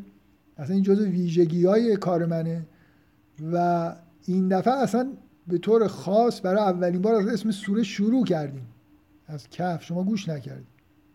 جواب خیلی قاطعی میتونم بهتون بدم. خواهش میکنم. خب بفرمایید. من خواستم فقط بگم واژه رشد هم خیلی زیاده. بله آره دیگه، اصلا من روی این که همون جلسه اول گفتم که یکی از واژه‌های خاص این سوره رشد و مرشد و اینا، و نکته‌ای که خیلی مهمه در واقع تو این جلسه تاکید کردم که مفهوم اصلی رشده و نیمه اول سوره داره به شما میگه که فضای رشد پیدا کردن و رشد پیدا نکردن چیه، عامل رشد پیدا نکردن چه چیزی مانع رشد انسانه. بنابراین قطعا رشد اصلا مفهوم، یکی از مفاهیم کلیدی این سوره. شما وقتی اصلا اینجوری بگیم، اون اصطلاحی که در عرفان وجود داره میگن اولیاء الله، شما بهشون در قرآن بگید مثلا راشدون، بگید رشد یافتگان. اصطلاح قرآنیش همین الان تو سوره کهف این اصطلاح داره در واقع یه جوری مورد چیز استعمال قرار میگیره دیگه. اینا آدمایین که در مسیر رشد قرار گرفتن و رشد کردن، دنبال رشد بودن. اصحاب کهف میرن تو کهف، رشد میخوان. موسی میره پیش خضر، رشد میخواد. و آخرش هم یه آدم رشد یافته میبینید که به یه جای عجیبی رسیده. بله قطعا اینطوری. رشد دیگه از کلیدی ترین واژه ها و مفاهیم این سوره است. تکرارش هم غیر عادیه نسبت به بقیه سوره. خب نوبت های خطیب، نوبت بله بفرمایید. راجب اون دیگه موسی که گفتن مثلا رشد نکرده اینا، حالا شاید هم میخواستید یه چیزی نه این، ولی حالا وقت بود.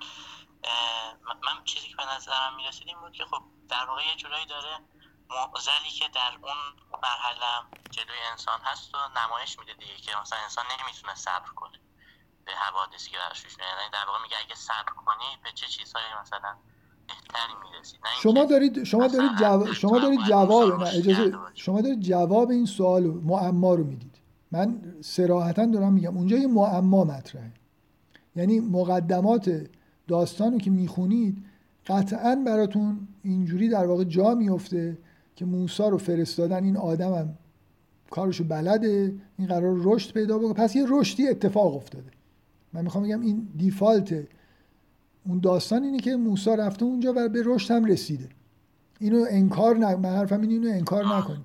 حالا معما اینه که چه رشدی، چه نشانه هایی اونجا میبینید از اینکه رشد کرده. مثلا همین توی این بحثی که توی گروه شد، من یادم نیست شاید خود آقای خطیبی که بحثو مطرح کرد یا دیگری، گفت مثلا فرض کنید شاید رشد رو اینجوری بشه دید که دفعه اول و دوم اعتراض میکنه، دفعه سوم غر میزنه، مثلا یه خورده اوضاع موسی بهتر شده. اینم یه میخوام بگم باید دنبال یه چیزی باشیم، بالاخره سوال مهمیه.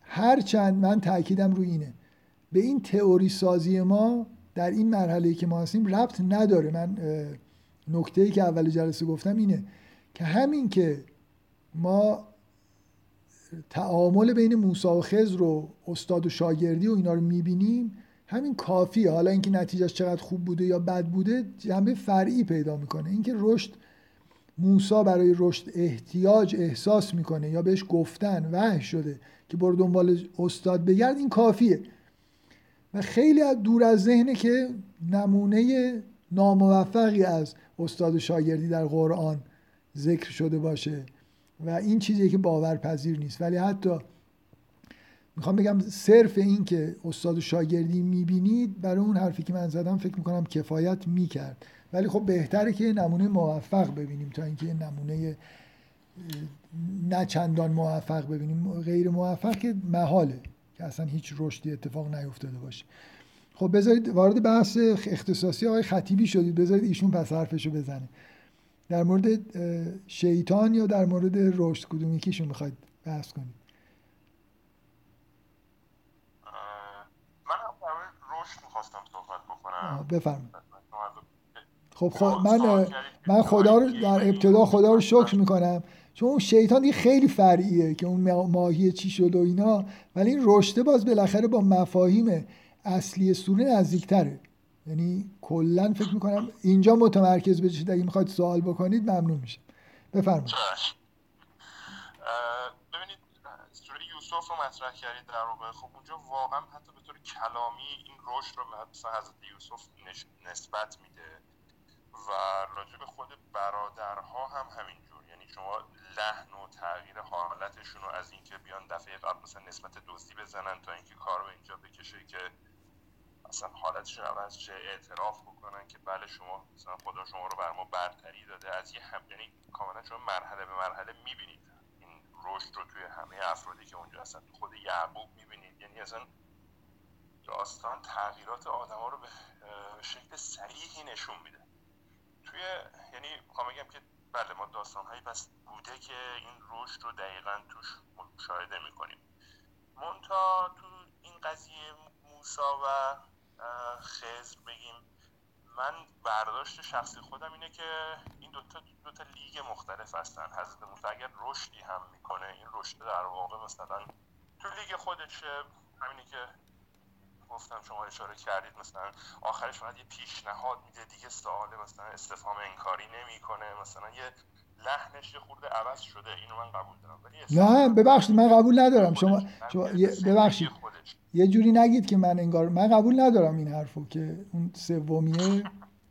میدونید چرا؟ برای خاطر این که اصلا شما به موضوعا نگاه کنید، موضوع اول و دوم جای اعتراض داشت، موضوع سوم اصلا جای اعتراض نداره. میخواد ببین موضوع اول و دوم خرس داره یه کار شیطانی میکنه در ظاهر، کشتی خراب میکنه، کشتی آدمای بدبختو خراب میکنه، منم باشم دوست دارم اعتراض کنم، دفعه دوم آدم کشته، دفعه سوم داره کار خیری میکنه، داره یه دیواری که داره خراب میشه. این دیگه ولو اینکه ملایم گفته باشه شدیدتر نسبت به اون دوتای قبلی به نظر من. میتونید این... نمیخوام بگم هستا، میخوام بگم میتونید اینجوری نگاه کنید که آقا این کارش به اینجا رسید که دیگه راه میره، خز میگه تو چرا پات اینجا گذاشتی، غر میزنه به یه چیزی که اصلا شری درش نیست. برای چی این حرفو میزنه که اگه آره میخوام بگم موضوع سومی کار خیره و موسی ولو اینکه اعتراضی نمیکنه، در واقع یه جوری به قول ما غر میزنه، ولی از یه جهاتی شاید بدتر از مورد اول و دوم. یه نفر بتونه بگه که آقا این پیشرفت حساب نمیشه، پس رفتم هست، برای خاطر اینکه نباید اصلا به این مسئله گیر میداد. بفرمایید. من میخوام بگم من قبول نکردم اینو. خب من تلاشم بود که یه چیزی پیدا بکنم که بالاخره یه رشدی تو همون مرحله خودش و لیگ خودش رو مثلا نشون بده و کنارش یه سوالی هم کنارش مطرح بود که حالا اگر فرصت شد اینو هم پاسخ بدید، که قرار بود اگر سوالی کرد مثلا جدا بشن، در که سوالی نمی‌کنه، فقط یه پیشنهاد یه قوری میزنه و میندازه از کلاس بیرون. آره خیلی بحثای بحثای توی گروه خیلی در این مورد بامزه بود. من هر چند قصه خوردم که چرا به یه چیزای فرعی میپردازید، ولی سوال جوابای خیلی جالبی شد. یه نفر نوشته بود، الان نمیدونم کدومی که از بچه‌ها، که آخه اصلا این چه کاریه که این میدونی از اول بهش میگه که تو اگه سوال بکنی من میدونم تو نمیتونی سوال نکنی. یه حسی توی داستان وجود داره که این خس دنبال بهانه است، اینو بندازدش بیرون. الان این نکته‌ای که شما میگیدم همینه.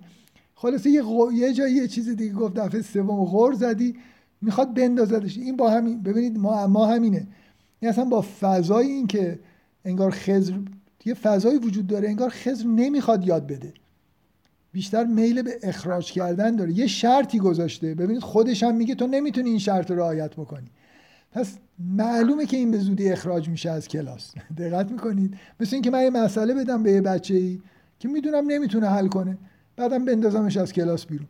یه ذره اینا معماست واقعا. یعنی من اولین جلسه فکر کنم گفتم اینو که هیچ داستانی به نظر من پرسش برانگیزتر از داستان موسی و خضر توی قرآن نیست. شاید مشابهش داستان آدم و حوا باشه فقط، و این قدم توش مطلب بهش نمیرسید. یعنی جای فکر کردن داره و جای فکرای خوب و ثمر بخش. ببخشید من هی حرفای شما رو قطع کردم. بفرمایید. کار خوب میکنید. نه من منظورم همین بود که کلا اتفاقی که داره میفته همینه که شما به نظرم، حالا اگر نظرتون هم همین هست، که واقعا این فقط میخواد اخراجش بکنه. من از کل داستان برداشتم اینه که این بیاد اینجا بفهمه که تو این رده نیست و حالا در حد خودش، چون با اون آدم تو اون رده ارتباط پیدا کرده، تو رده خودش رشد خواهد کرد، ولی اصلا وارد رده شبیه خضر نمیشه، نشده، هیچ نشانی هم از اون نیست و برمیگرده سر داستان زندگی خودش، پیامبری خودش، هر اتفاقاتی که در راستای زندگیش میفته و وارد لیگ آدمایی مثل خضر نشد و به عبارتی تو اون کلاس برنده نشد. میدونید یه شأن نزولی هست که همین چیزی که شما میگید و به نوعی تایید میکنه. اونم اینه که خود اصلا دعای موسی، این استارت این ماجرا که خورد، که فرستادنش مجمع البحرین خدمت خضر، در یه روایاتی هست که این بود که موسی از خدا پرسید که عالم‌تر از من کسی هست یا نه، کسی هست بیشتر از من بدونه، و فرستادنش خدمت خضر که ببینه که عالم‌تر از این هست. به قول شما یه لیگ بالاتر از خودش، به قهرمانی لیگ خودش رسیده بود و فکر می‌کرد این بالاترین لیگه. مثلا لیگ دسته یک بود، فرستادنش لیگ برتر و اونجا با یه آدمی آشنا شد که به اصطلاح بفهمی که اوضاع اصلا یه دنیای دیگه‌ای هست که خیلی فاصله داره با این. یه شرنزولی هست که این نکته‌ای که شما میگید رو تایید میکنه که اصل ماجرا این بوده که موسی توسط خضر و آشنایی با خضر به این نتیجه برسه که سطحش چندان بالا نیست، یه جهان دیگه‌ای بالای حتی انبیا و اینا وجود داره. من مطلقاً مخالفم و سعی میکنم مخالفتمون تو جلسات آینده ابراز بکنم، ولی خب بالاخره این یه توجیهیه دیگه. یه مخالفت متنی، بذارید یه مخالفت متنی بکنم. کسایی که دلبستگی دارن به این شأن نزول و توجیه که موسی نمیاد، موسی میاد رشد میخواد واقعا از این آدم، میدونید، یعنی یه ذره این توجیه خوبی نیست که فهمیدن رشد همینه که بفهمی که یه نفر عالم تر از من هست. تو این توجیه نمی کنه که چرا در هر مرحله‌ای بهش نمیگه، خب اعتراض میکنه بگه که خب این میخوام بگم همه داستان رو این توجیه نمیکنه، یه ذره سطح پایینی هم هست این برداشتی خورده به نظر من، یعنی که داستان رو یه خورده از حس و حال میندازه. اگه صرف ماجرا این باشه که موسی بفهمه که یه لیگ دست برتری هم وجود داشته، یعنی موسی نمیدونه خودش اگه پیامبر شده، من نمیدونم پیامبر شده یا نه. خب باز سوالی هست؟ بخش یه سوالی که داشتم، چرا مثلا توی داستان اصحاب کهف میرن داخل غار، مثلا یه جورای خوابشون میبره و دوباره میان بیرون، و دوباره مثلا تو داستان خضر و موسی هم یه جورای انگار، یعنی جفت داستان یه جورایی تا حدی انگار پیش میرن، متوجه منظورم میشه؟ انگار که اونا میخوابن دوباره میان بیرون، اتفاق خاصی میتونستن بیشتر برن دوباره، یا مثلا بیشتر رشد کنن. دوباره موسی خضر هم مثلا میتونست بیشتر ادامه پیدا کنه داستانشون، موسی به رشد برسه، بیشتری حتی نمیگم به رشد نرسه. خب سوال خوبیه، باید صبر کنید داستانا رو بخونیم دیگه، نه؟ دارید خوب، سوال خوبیش اینه که مقدمات جلسه بعد رو دارید فراهم میکنید که من میخوام داستان اصحاب کهف و احتمالا موسی و خضر رو بخونم توی جلسه، در موردش بحث کنم، در مورد جزئیاتش. خواهش میکنم. بسیار خوب، پس انشالله جلسه آینده احتمالا همون دوشنبه هفته بعد تشکیل میشه دیگه، همین ساعت 9 هم امشب که خوب بود برای من، به نظرم خوبه. بسیار خوب، پس فعلا تا جلسه آینده انشالله.